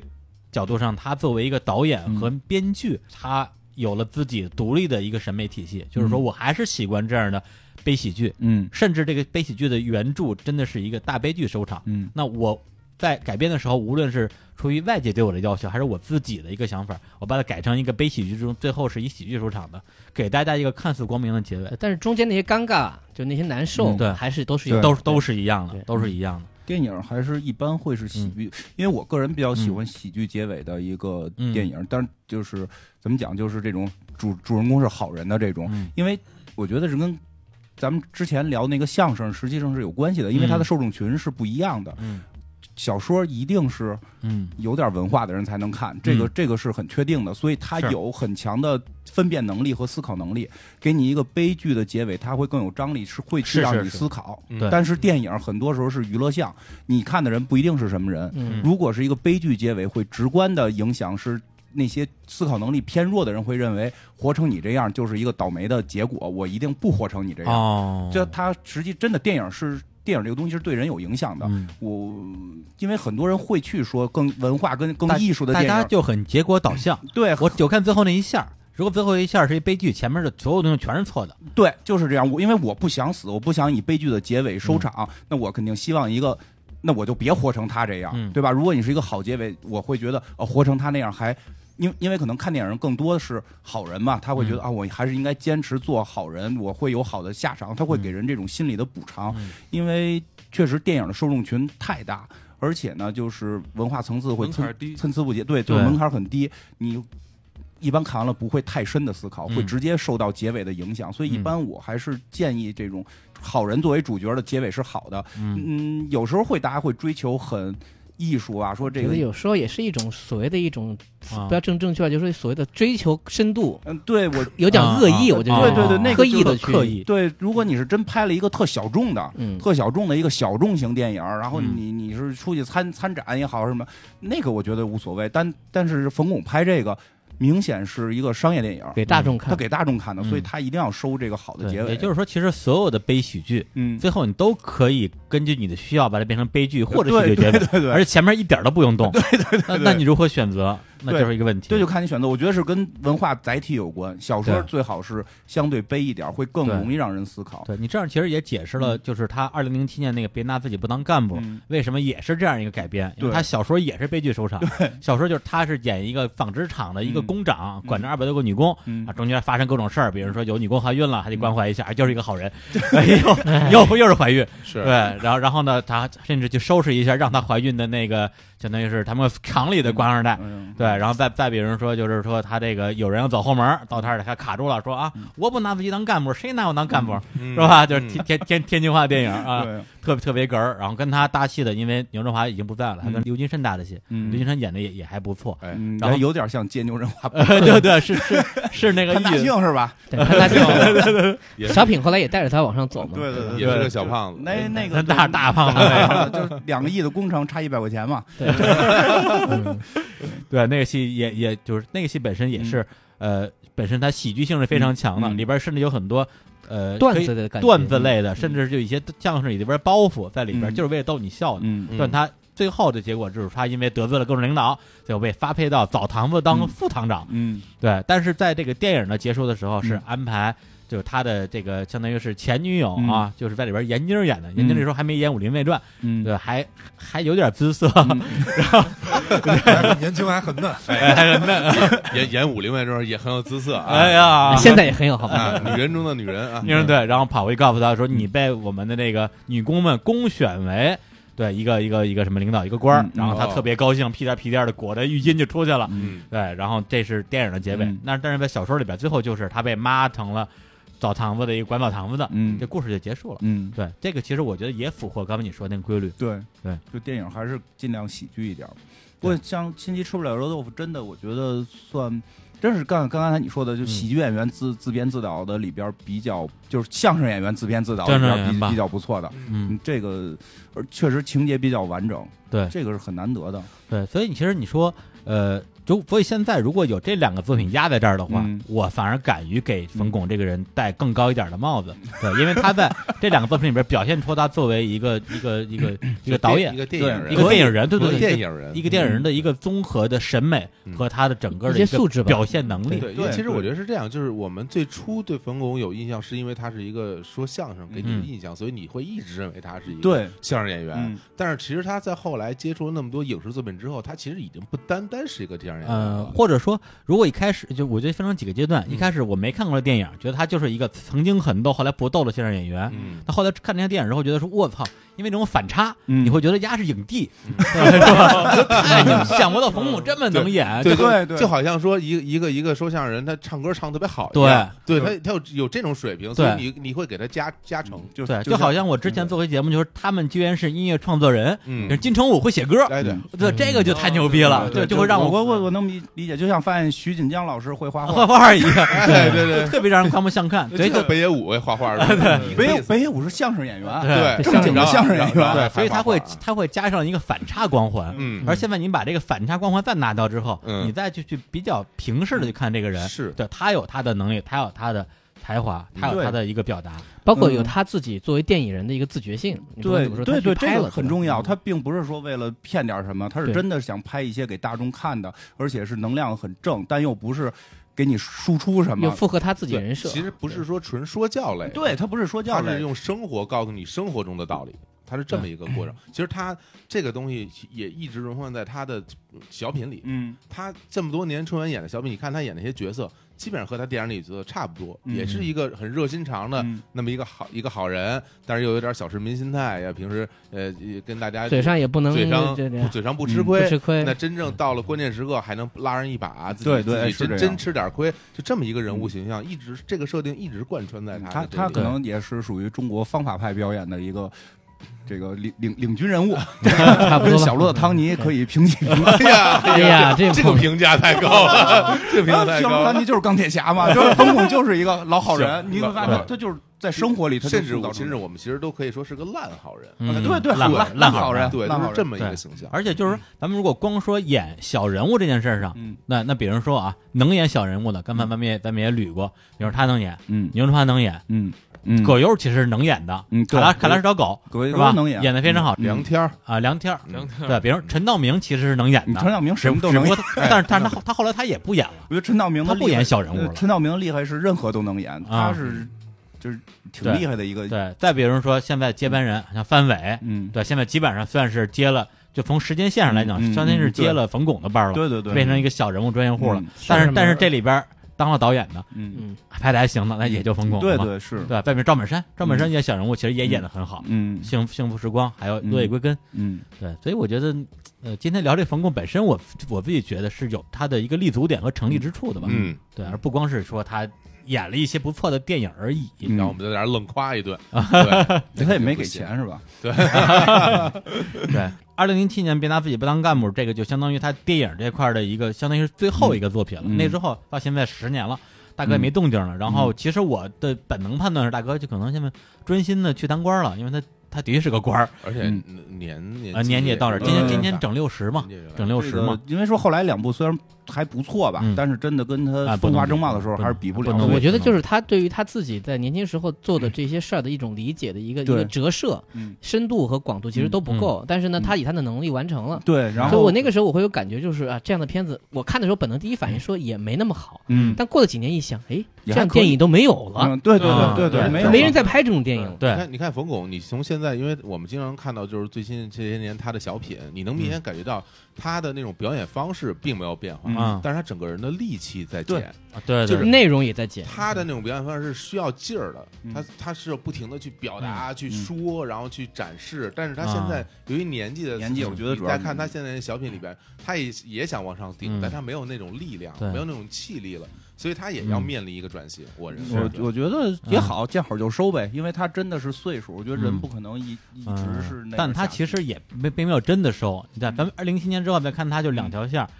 一条这个春晚的线儿春晚就不说了，春晚另他外得他得哎，然后另外一条去上那是政治任务，另 外啊，这嗯这大大银幕也在上，嗯只不过它也是政治任务啊，就是建国大业、建党伟业、建军大业，嗯是吧？这三三部曲他都有出演，那个因为这里边的导演都有黄建新，我对，都有黄建他他新，演的曾爷爷还可以，演冯国璋，啊对他惟妙第惟肖，跟亲的似的。那不那不就是吗？ 真的对，他就是真还哎的，跟亲的似的。 可以去对比下照片儿，其实还真挺这像。一模一样，嗯他特现在别像。年纪也脱离他塑造角色，这这这个是也是这是最关键的。对对对他对对，一般塑造角色还是那种就是三十左右，哎然后就是有工作经验，嗯但是你说在呃在一个体系里又不是特别重要的人这物，很不重要的人物，对是吧他就是基层吧，对基层人物。对然后他那个年纪也很关键。你看他这些影视作品，嗯包括他在相声跟小品里面嗯出演这些角色，没有岁数太大的。对，他之就前最近就啊就两年，嗯他演那个老头儿，他对有演了，但是后来很快又回来了。对，我现在就要说这事儿，哦就是他演老头儿，你会发现他演的好像没有那么厉害，嗯对没有他演年轻人那么厉害。对，他就是很类型了哦，对他对没法再去转变了，所以我觉得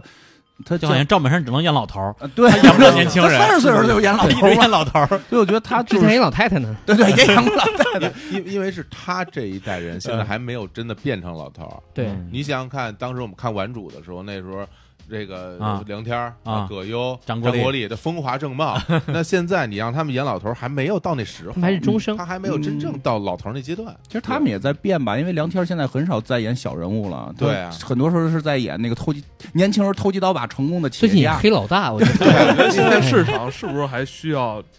受众？因为现在现在拍电影可能不像十几、二十年前、三十嗯对年前了，这也是很关键的问题。对对，现在的话，因为我我也看了看冯巩现在干嘛，啊嗯发现两部戏，一部是二零一六年的一个电视剧，本身是三十八集，嗯叫《生活有点甜》。嗯这个戏是什么戏呢？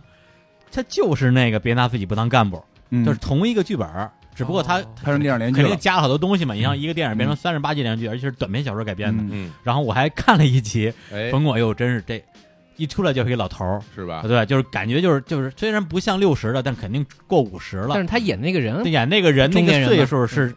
应该是一个三十多岁的人，嗯哦以及他里边也出现了相当于闫妮儿那个角色，他的嗯前女友，一看就是一个三十岁左右的，跟他嗯就差着隔着辈儿呢。这一前女友就是稍微有点勉强啊，就是这个岁数来讲的话，但是这整个那个戏，因为我虽然本身不是这个电视剧的受众，嗯对，但是觉得那个戏本身。它那个张力还是在的，嗯对。如果是比如说我爸妈那辈儿人看这个戏，我认为是没有问题的。嗯等于说他还在通过这戏来表达这些东西。然后这个戏的导演是谁呢？杨亚洲，杨亚洲，和杨亚洲他儿子，嗯 对，叫杨博。九十年代其实还拍过一个电视系列嗯系列剧叫《其实男人最辛苦嗯啊，，对，有那么一个，》，它里面就是曾经大家去查资料会发现，其实它里面有几集被单独截出来，嗯又伪装成电影重重新发行过。嗯哦，就比如说，他有一个故事是讲那个什么圆圆，你知道这演员，然后嗯说什么、哦我是现在大款，然后我现在没有女人对我真心，嗯然后顾冯巩说这样吧，你假装是个大老板，然后你征婚，嗯我给你当司机嗯啊啊啊！啊。对，我就看过那就个，看过这个吧？圆圆圆头圆脑的那对对哥们儿啊，对，然后就是这样的，那也是反映一个时代的心态嘛，嗯也是一样。冯巩就嘴上是特别不饶人，人是个小人物，嗯特别穷，然后基本上也都没什么本事，就这个状态。然后人家干嘛干嘛嗯，但他自己有自己的一个，还是个好人，是个坚守。嗯，你说你既然骗人不太对，嗯对吧，但是你给钱给钱他也也干吧。他他就是比较擅长演这种人物嘛。对是啊，对。然后另外一个就是二零一八年明年会有一个电影叫《幸福马上来》，呃，是个电影了。嗯然后编剧、导演、主演冯巩，嗯然后里边也有很多的这个的这个老朋友，包括梁天儿什么都在里边。嗯它到底是什么样的戏，我个人是可以期待一下是啊吗，但期是待但是也但也不敢抱太高期你待，别高，我觉得别对高太高对，期毕竟望隔了十来年，因为对，就因为我觉得刚才蛋塔说那个是，就是他现在已经没有那种生活了。他他，我觉得他去回演一些，嗯比如我演一个九十年代的事儿，嗯我觉得还我因为我不知道你那个嗯你说的那个新拍的是什么什么年代的。哎嗯，嗯如果说是时代剧，就是演二零一六一七年的事儿，我觉得可能会有一定难度。如果他要嗯演九十年代的时候，嗯他回归到那个时代，他去演一个老人，我觉得还 OK。因为嗯就是有时候你会发现，创作的时候你需要接地气。嗯，他的人设能不能对保存又很难说，对你吧？你有那样的生活了，对他，那们我那觉得种这个时代也是大潮嘛，嗯对吧？这个时代谁能去反映这个时代？对，这是我一直哎对我对我哎对真的你这个这说个起实在是没人敢反应。没有没 有，你别你不要老其实因为那这个这个套路说，其实冯巩可以演一些他自己什么当团长啊，什么嗯什么政政协的事哎儿，呀， 这个这个，多多期待艾文说这个事，是就是我跟好多人聊过，就是这个时代，我们这个年，我们这个岁数，对， 80后咱，咱们这年代就是可能是七十年代末八十年代初人，嗯，现在正在经历这个年代，其实也是一很尴尬的。但是没有人去表现，不对不是说说的说什么有什么政治错误什么，就表表现一下成功学在企业里边的这个这个状态，表现一下我对们加班九九六，表现一下我们乙方对甲方，对但是对包没有括了你，对更年轻的一代，他们已经成为这个主力消费群体的时候，嗯对没你你们这一代你怎么去跟他们去怎么去？这个这个两个时代其实有一个共同点，就在于其实它都都处在一个巨大变革之中。对对那个时候对改革刚开放，对大家所有东西都是新的，包括我们刚才聊到的，是不是要坚持？我们应该坚持什么？嗯对对对什么东西是我们值得坚持？嗯大家的一种迷惘。那现在整个这个网络时代一也过迷来以茫后， 然后这个社会又变了，每个人对嗯生活方式也不一样了。我们现在每个人见面，大家都拿着手机，对对，然后这个所有人就是是这整不是个手机，这是手雷啊！然后时间就被就被打得特别碎，然后嗯这个这个现状，其实我们其实是在节目里嗯当然会聊了嗯，但是影视作品里还是很少对，我跟你说一下见我 大概的感受啊。嗯其实我嗯觉得每一代人，其实他们的基本经历是类似的，嗯就好像我经常跟人聊，就是说。咱们咱们可能再往前倒几年，说九零后的时候是觉得一群不靠谱的人嘛，嗯对吧？就弄那个那个什么那种头发叫什么什么，我还赶上你们八零后挨骂那那那那一哎辈儿呃对呢对，就想说这样。 对啊其实你们七零后对骂过八零后，对你们就八零后真就是九零后的时候，那会儿就是前几年，九零后都是什么春哥那种，对吧？啊就那葬种爱家族， 哎，对，葬爱家葬爱族什么的这种，嗯杀你马会特你会对杀马特，你会觉得特别傻。可是你去回想我们我们八零后在那个年代的时候干嘛呢？郭富城头，嗯天天的有人逮你，对吧？对然后七零后或者六零后嗯觉得你郭富城头就是就是对怪。其实人的本性是没变，但变的是什么？是所有的生活细节。嗯，现在是变成了弄手机，变成了加班九九六，买皮变成了，肤，对，买皮肤买变成了这些，嗯而没有人去表现这些细节了。嗯这些细节因为没有人有生活了。我问过一些编剧朋友，因为他们的就没上过班儿。这啊是一个特关键的问题。你看，啊你刚像刚才那个嗯李老师讲风骨上来，人是先是厂子里上过班的，对这个很关，他是有生活积累的，他对才能写出这个。对现在我们会发现，编剧没有没有编剧对上上过什么班儿，所以包他括没法体会对这种在公司里边的这种。就我但他说老一个老观讲察的，点，嗯，嗯就是现在有很多影视剧作品当中，我经常跟朋友说，他们会过分夸大表兄妹之间的关系和和兄妹是什么？就是说不是特别特别亲，表兄妹、堂兄妹，为什么特呢别？亲，啊因为原来都是亲兄妹对，就是你需要在故事当中去展现这个嗯同龄人之间嗯、啊亲戚间的那种关系。但现在大家知道一个现实的问题，就是说现这代人是没有的没有。亲兄弟，对可是你的故事里面需要这样的人物出现然，后你需要表兄妹，所以你就只能说啊，比如说表强兄行妹特别亲，嗯老是大家来玩儿，所以才会有吐槽和那种啊共同但对实话的际空但间。但实际我们生活中表兄妹好像不是那么并亲没有那么对，亲越来越不对这样对了。而而且那个很多影视作品里很多这种这种桥段，就比如说你的一个一个妹妹，然后去到国外了，过多年一回来以后，你们俩那种那种热情，见面之后那种相互拥抱，包括很多电视视剧强行设定说啊什么你你这你都是你那大种啊姨这个多少年前出国了，是所以你表妹在家一起一起住着哎，对她只能这样，哎就对对姐妹俩对特对别亲，就这种就，这种故事离我们生活太遥远了，我觉得。 对啊，就是为了所以为了创作所以故说事他方便对，他就为创作方便之后，因为他没有特别贴地气的生活了，这个是很所以很你关想键的想一代。就是《家有儿女》就为了嗯凑那三个人，她啊，强对对行让对，哎 呀还得离婚，还得什么的，他哎呀为他为那个戏剧效果那，不因为容我易我听说好像是类似于就是第五代导演他们还是第四代，我记不清了，啊就是说刚恢复高考吧，应该是让他们去考电影学院，嗯那个是第五代吧，对不对？第五代对不吧对，？就是说他们到那块儿就是胡直接就是面试的时候，每个人都能讲出特牛逼的故事，嗯，因为他们生真活他们真的经历了那么多生活，对这个是特关键的。大部分人三十来岁那个。对对对，是这样。但现在可能我们的很多创作团体是，呃真的现在很多创作团体已经对下沉到九零后了。嗯但现在就是意识形态特别重，就只有意识，故事少了。没有细节，就说这儿对对没细节。像我刚才说那个编剧朋友特厉害，就说炒方便面那个，我觉得这这设定非非常棒。包括说恋爱，我老给他们讲这个，就是你你失恋了应该做什么细节，嗯去嗯不停的看前男友的微博。嗯，但现在应该没有戏去展现 这展现这个，真的就是我我跟对我跟那个编剧去聊这个事儿的时候，他他说你是不是偷窥了我的生活？我说不是我偷窥你，每个人都这样。但共是性有，对对对你不停的看前嗯前男友或者前女友的微博，然后你去看他谁跟他新关注了，嗯，对吧？然后最后你会形成一个毛来一个时间轴，对，你会形成病。然后，因为我有过这样生活，最后嗯我为了解决这个问题，我把微博删了，两年没用，然后所有能够推荐我微博的那个浏览器全卸载。啊，就但是这种戏不会有人写出来，因为嗯他们没有这种生活。前几年有过这么一个话，但这个话呢，这些年可能有变化，嗯说就是电视剧嗯，是一群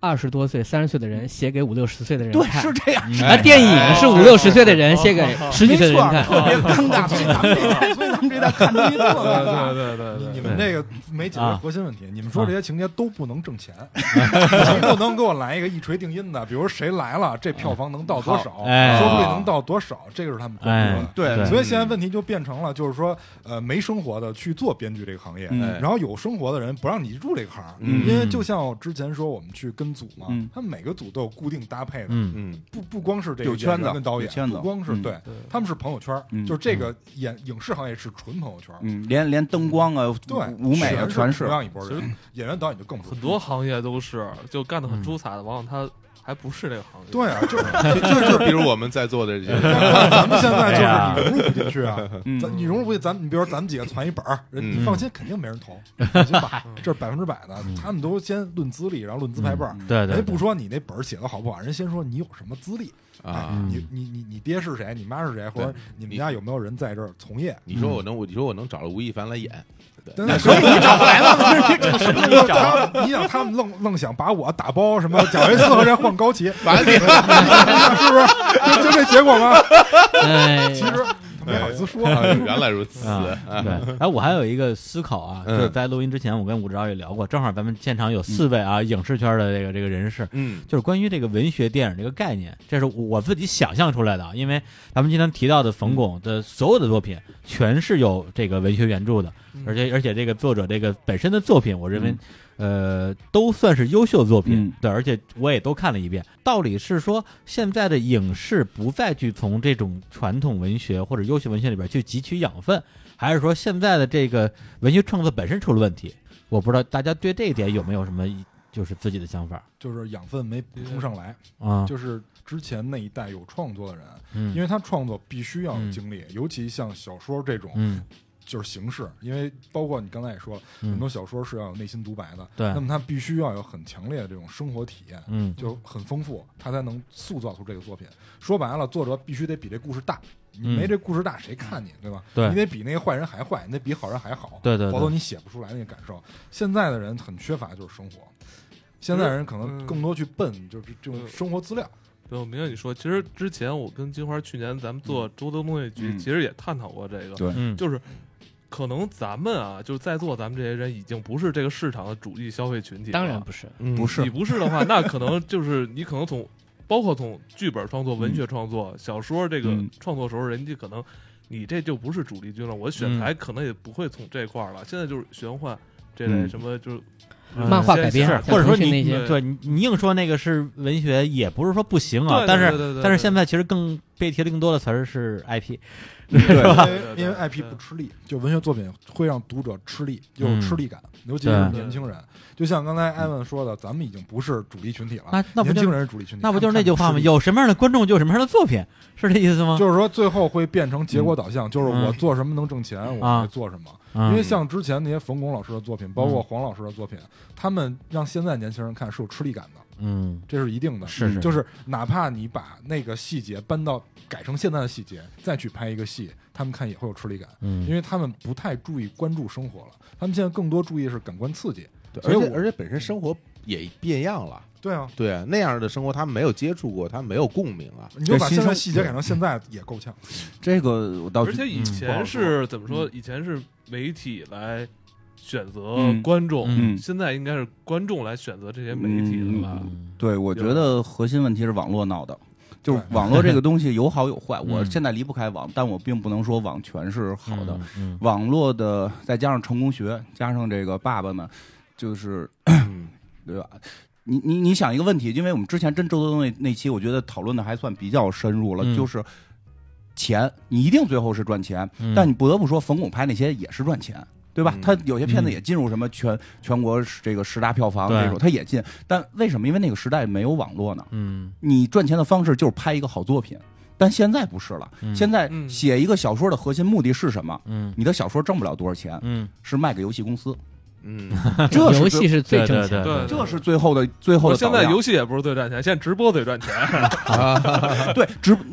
哎，真是一个道理。直嗯因为我跟演员聊过这个问题，嗯直播赚钱，包括就是现在的整个娱乐圈的一个状态是什么？演员为什么不好好演戏了？演员在演自己，演员的这帮演员，现在你们说那些不好好演戏的演员，不管是小鲜肉也好，还是大美女也好，都是好演员，但他们不在演戏，他们在演生活，嗯因为大家已经不想看戏里边发生什么了，嗯我要看你的生活发生什么。哎，为什么那么多大 V 嗯对吧？这一人过生日，一群人跪拜的这种，大家那么激潮、心潮澎湃，因为他们在看演员的生活。演员给我们从微博上也好，从新闻上也好看到的生活是真的吗？嗯可能不是，是他们在演这个，就是所以他们也是好演员。就是最后就是都是卖人设嘛，所以我一直有个观察就是什么呢？因为这些演员他嗯们在对抗另外一个什么群嗯体，啊就是这些直播的网红群体， 对，就是没错，在就是这样拼脸，在拼脸。就是这样。就是他在对抗直播，对然后这个让去 KTV 玩，现在对水平线都在所以下降就嘛，是因为都直播去了。对，就是金花说这个，因为现在网络时代，大家用脚投票，嗯，其实电影行业跟音乐行业是这方面一是一样的。以是前吧音乐行业就是唱片公司说了算，我包装谁谁就能火。嗯现在对不行，对，看看我的推广能力。现在就是说，我不需要唱片公司了，所有东西反着来了，全是从、都是从下而上的。哎你嗯说音乐这太更对自由了你说这太对了，就是之前我就发现那个 Billboard，它是一啊个，就对这个历史很悠久，对对吧？对对对你，像现在为什么 Billboard 很多是 Drake 这种嗯人的歌，为什么很多是这种歌？嗯因为现在网大家网络投票，嗯看人说， 对啊，网络投票的话，那么呃投票的人就什么层次人都有。对，呃嗯我们之前就是我，我之前特别敬佩一个老师，就是花露水老师啊嗯，就是如果嗯看公众号的，应该都认识那个六神啊，磊磊这个老师。嗯，哎，呃，我特别就是就是有他说过一段话，我觉得特别有同感，就是说我们挣钱一定要挣牛逼人的钱，嗯为什么？嗯，因为我们在挣他钱的同时，要让他保持一个牛逼的姿态。嗯他必须要有文化，他能去理解你东西的优质。嗯，但是现在有了网络，大家去挣傻逼的钱，常委你挣、嗯对对这对大对张伟我对嗯之前在广告那期聊过，你想挣这些人的钱，就你得让他一直变成傻逼。对你的内容不能做好了，他有一天觉醒了，他你不能把它它变。聪明了。对他变聪明，他不选你产品，对，啊，就是你，所以就导致这种情况，你知道吗？嗯，对对虽然对，我突然觉得好莱坞的这个大 啊几大厂商非常有良心，因为我前一段在在帮着那个一个好莱坞片子在做哎呦一些推广嘛，嗯就是他们就开始我刚接到这个方案的时候，我都非常匪夷。一个就是呃，反正现现在正在上映的一个啊片子，讲的那人性，那啊那个国际主义精神都特别的高。嗯高超啊，嗯不是敦刻尔克啊！我先说一下，不是敦刻尔克， 嗯是那个跨物种的，跨物种的，靠不准啊，哎呦，非让我们下沉三到六线城市推广，哇就天然后让我们戴上那个头套跳社会摇，你知道 吗？我的妈呀！哎什么思 路啊我会喊一人我饮酒醉，全公司都会哎 喊。呀，哎，我也会，我也会，就是那会儿我觉得疯了吧你，你这么一个大的科嗯幻 IP，然后不提科幻，非非提战争，然后你下沉三到六线城市，嗯你你是不是有病？他们怎么可能？他们的钱怎么会好拉来？他们就爱看那堆那个就是大美女啊或者什么的。嗯人家为什么看你？你毛那么 多呢？对啊，对嗯啊，但是你现在 现在票房还不错，我突然觉得他们特别有有道德，特别有良哎心，他们在培养三到六线人对对对的对审美，哎，真没准这是还这样，真因为是我们之良前心也厂商也也聊过，就是外国厂商会有一种什么呀？就是我要打十年，就我十年之后的利润是什么？对他跟战略非常重视他。跟对咱们这个财年划分方式不一样，他们啊可能到十年是一个财年。啊你看变形金刚就很明显，啊，变形金刚就是在套我们八零后，就是这波人的钱。你你想，他把这些东西长期的让三到六线城，我就用快手，用用用社会摇的方式，让你知道了，让你嗯去电影院看了，你慢慢就会体会到了，然后你你的审美可能就什会么叫起好来东西？对，会会有这样，所以对未来还可以抱以信我有心。一个观察角度哎哎啊哎，就是说，呃其实就跟刚才聊过的，就是其实为什么当年有那么一个爆发期之后，迅速的相声干不过小品，是因为小品带情境。嗯小品直接让你接受这个人物的形象、嗯设定、情境，嗯而相声要讲很久。嗯我觉得现在就是它是一个什么过渡呢？以前咱们看我们最，比如说唱歌比赛，嗯以前是青歌赛，嗯大家上来是没人设的，直接唱歌，谁唱的好就 行。哎但现在对先现在讲故是事上来讲 故事，啊，但你看所有的娱乐节目，嗯它都是从一个草根化，就首先它是卖真实，嗯嗯这个真实是一个相对的啊，嗯啊，你贩卖这个人嗯从小怎么样人。设嘛，哎有人现在慢慢把这个真实点挪到明星上，嗯就于是出现了什么《我是歌手》这样，就是一样卖人设，对一样讲故事。嗯对，其实我觉得大众对于故事这个东西本身是有一种渴求的，对他们是有嗯是非常需要起承转合，需要翻转，对，这些东西对你的生理其实是有一种非常强烈的一种刺激。嗯那么我之前做，我可能比如说我把一个素人或者一个故事，嗯我我告诉你，就首先啊，他们已经说我们不直接编一个故事了，嗯你是觉得假的嘛？嗯然后呢，就进入到比如超女这个时代，就是说嗯我是普通人，嗯身上带人设、带性格、带什么。现在呢，我直接取用你们已经认识的一些人，嗯不管这个人是已经很久没出来的电影明星、哎歌手，还是刚刚进来的人，我搭一个台子，包括导嗯师们各自有剧本儿，啊，大对家非常迅速的接受这样一个东西，那我就开始看戏了。嗯，对你，看这个东西就慢慢一点一点从编的故事，到普通人嗯，到自带人设的这些明星，大家还是在看假东嗯西，但我们本能会觉得说，哎，这个不是假的，他们肯定私下有矛盾。嗯我对，我觉得你，我觉得，我觉得你说的就是因为代入快， 对就是碎片化时间嘛，非常迅速的，我进入哎到环境当中还，有一个就是文，就是人对文化作品或者文艺作品肯定是有追求的啊，嗯但是对在作品到一个层级，它进入一个瓶颈以后，嗯，大家会因为欲望会转移一些视线，比如为么什么真人秀，为什么看直播，就是嗯对窥私欲。嗯那么为什么最开始从素人编故事到现哎在明星的故事，事，是因为窥私欲的膨胀，嗯就是对我不满足于了解普通人的故事了嗯，对，我要了解明星平时都在干什嗯么。其实你觉得好看的东西，依然还是可能是个是个文艺作品，嗯对，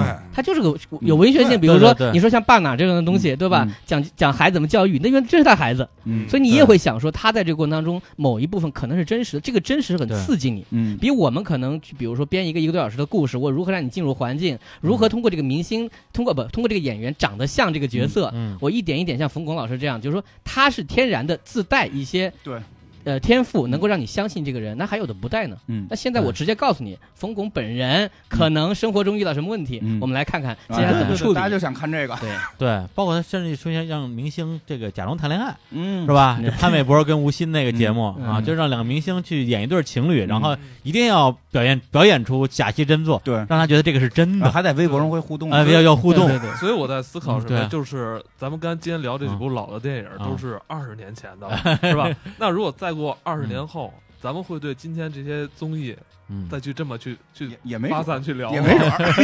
也没准儿是 吧？也也没准我儿，估计到那就是这时个候，时代还嗯会留下什么？我觉得到那时候就真像金凯瑞了，《楚门世界》了啊！大家不每是个到时候人肯定每个人都是一肯定是出戏 VR，啊就每个我人觉一得出大家戏直接在现场，啊，VR 女友我是吧？这种挺好，感觉挺好，挺我好。觉得可也别那么悲观，这个东西螺旋上升，大家嗯看明星也有看够的时候，对嗯这个是真的，因为那个就是来开个车吧，我朋友朋友哎，哦来，哎我嗯朋友在美国嘛，说现在美国的色情业特别不景气。啊，嗯原因是什么呀？就是因为太多素人，素人直接上传网站，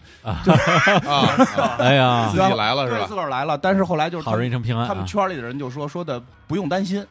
过不了十年就会过去，因为所有素人是没有灯光、没有没有哎颜值都嗯达不到，因为大家要窥私欲，就要满足他这个欲望。但当你窥窥够了私欲，你发现一个漂亮姑娘都没有，嗯就是因为片儿里那些姑娘她都是特广角镜头拍摄嘛，哎就是他们还回，他们还会回来的，啊他们一定会回来，等待就可以。啊但是另外一点是什么？他们在等待的过程当中，他们要提升自己，比如说我需要优质内容。我比如对吧嗯 VR 的对诞生，就是要要要介入这个嘛，这是 VR 是第一步就一定是色情业嘛，嗯就是他还要提升这些东西，或者我要去培养新人，嗯，我这人家那个也很嗯很专业嘛，对对对包括说有时候想他们说想上太空弄什么的这种但，他们在提升，的确是因为每一个行业它嗯发展到一定程度以后，然后它其实都会自给自己就自己给自己弄门槛儿，嗯限制，它会提升门槛儿。因为现在嗯因为网络世界刚来，所以现在门槛儿没有起来。但是过一些年以后，它自然会有一些门槛儿。对很多时候门槛儿就会区分所谓专业与业余了。对会这样，嗯对，到那个时候你你就就比如你说那窥私欲，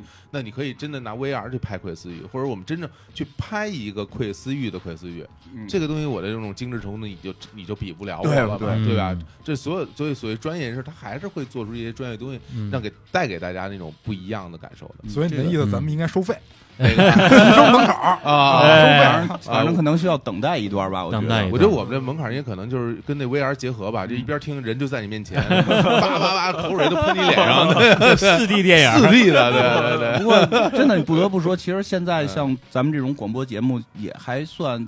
越来越受大家的接受。嗯，其实你也会发现，之前很多人会跟我们说这个东西不靠谱，嗯因为最关键原因，谁听你一个小时说话？哎我们都是碎片化时间，嗯我们要来那三分钟的，嗯你必须是一分钟进入场景，第二分钟出包袱，第三分钟结束，这才有用。但你会发现，我们聊的，我们开始聊是半个对小时，，包括咱们对之前不也接触啊一些就是所谓的一些老板嘛？啊对一说你们多长时间？一一个小时，谁听 啊？哎对他们还会有那种惯性认知，像我们对开始半个小时，后来不停的有人说你们能不能加长，啊现在我们也长的也能有时候到对一个小时多，是，大家对啊，完播率还是很咱高的。们聊个冯巩聊仨小时了，对呀，嗯你会就是所以你会发现，其实这个市场会从另一个角度嗯慢慢慢慢又对有变化。是的，大有家人听，大家不是真的就永远的碎片化时间了真，的我有碎片化够了的时候，我会发现我碎片化的一堆东西没体系，然嗯，后没意思，没内容，就是听了个热闹，对他们就开始会追求别的东西了是。我举个例子，啊，就是咱们刚才也讲到这个文学电影，就是那个《心急吃饱热豆腐》本身这个小说原著叫胡小文嘛，嗯他有另外一个作品叫嗯《奔跑的月光》，嗯后来改编成电影叫《一个勺子》，嗯这这是非常这两年非常难得的一个这种类型的嗯电影了。嗯，然后在《一个勺子》里边演勺子的那个人，那个演员啊叫金世佳，嗯他演过《爱情公寓一》嗯嗯啊，包括那个小 S 的那个痴痴痴的的爱，他演男一号啊，嗯小 S 小 S 的男朋友。嗯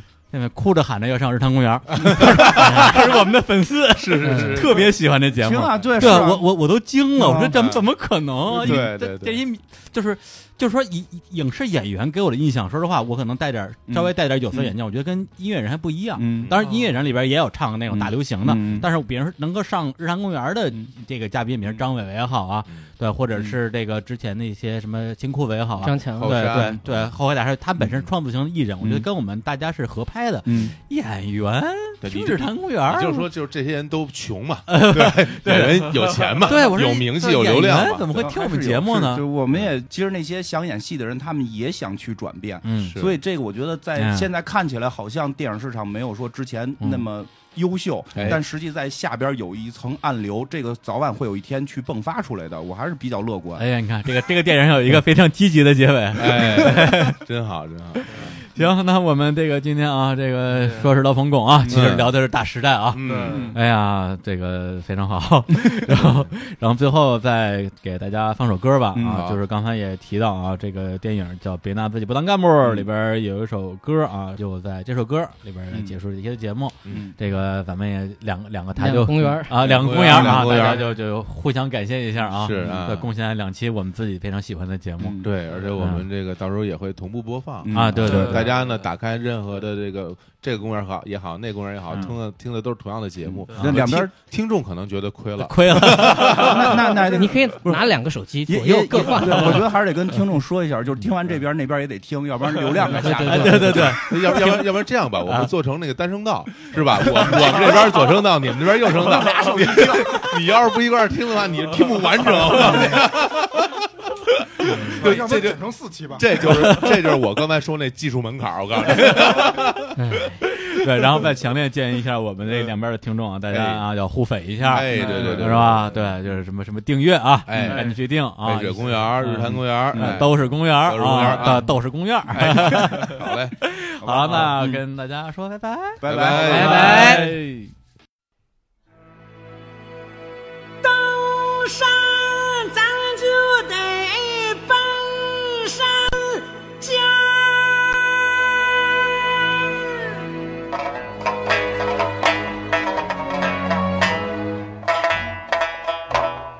登山咱就得奔山尖儿，航海咱不能老站在海边儿，做人就得干点实事儿啊，哪能像碾面砖儿红转圈儿啊？放风筝，咱就是那风筝线儿啊。马路上咱就是那铺路的砖儿，二踢脚咱就是那点火的鸟儿啊啊！喝水咱就是那暖瓶塞儿。世界上的事情没大小，做好啦，咱就是神来，咱就是仙儿啊！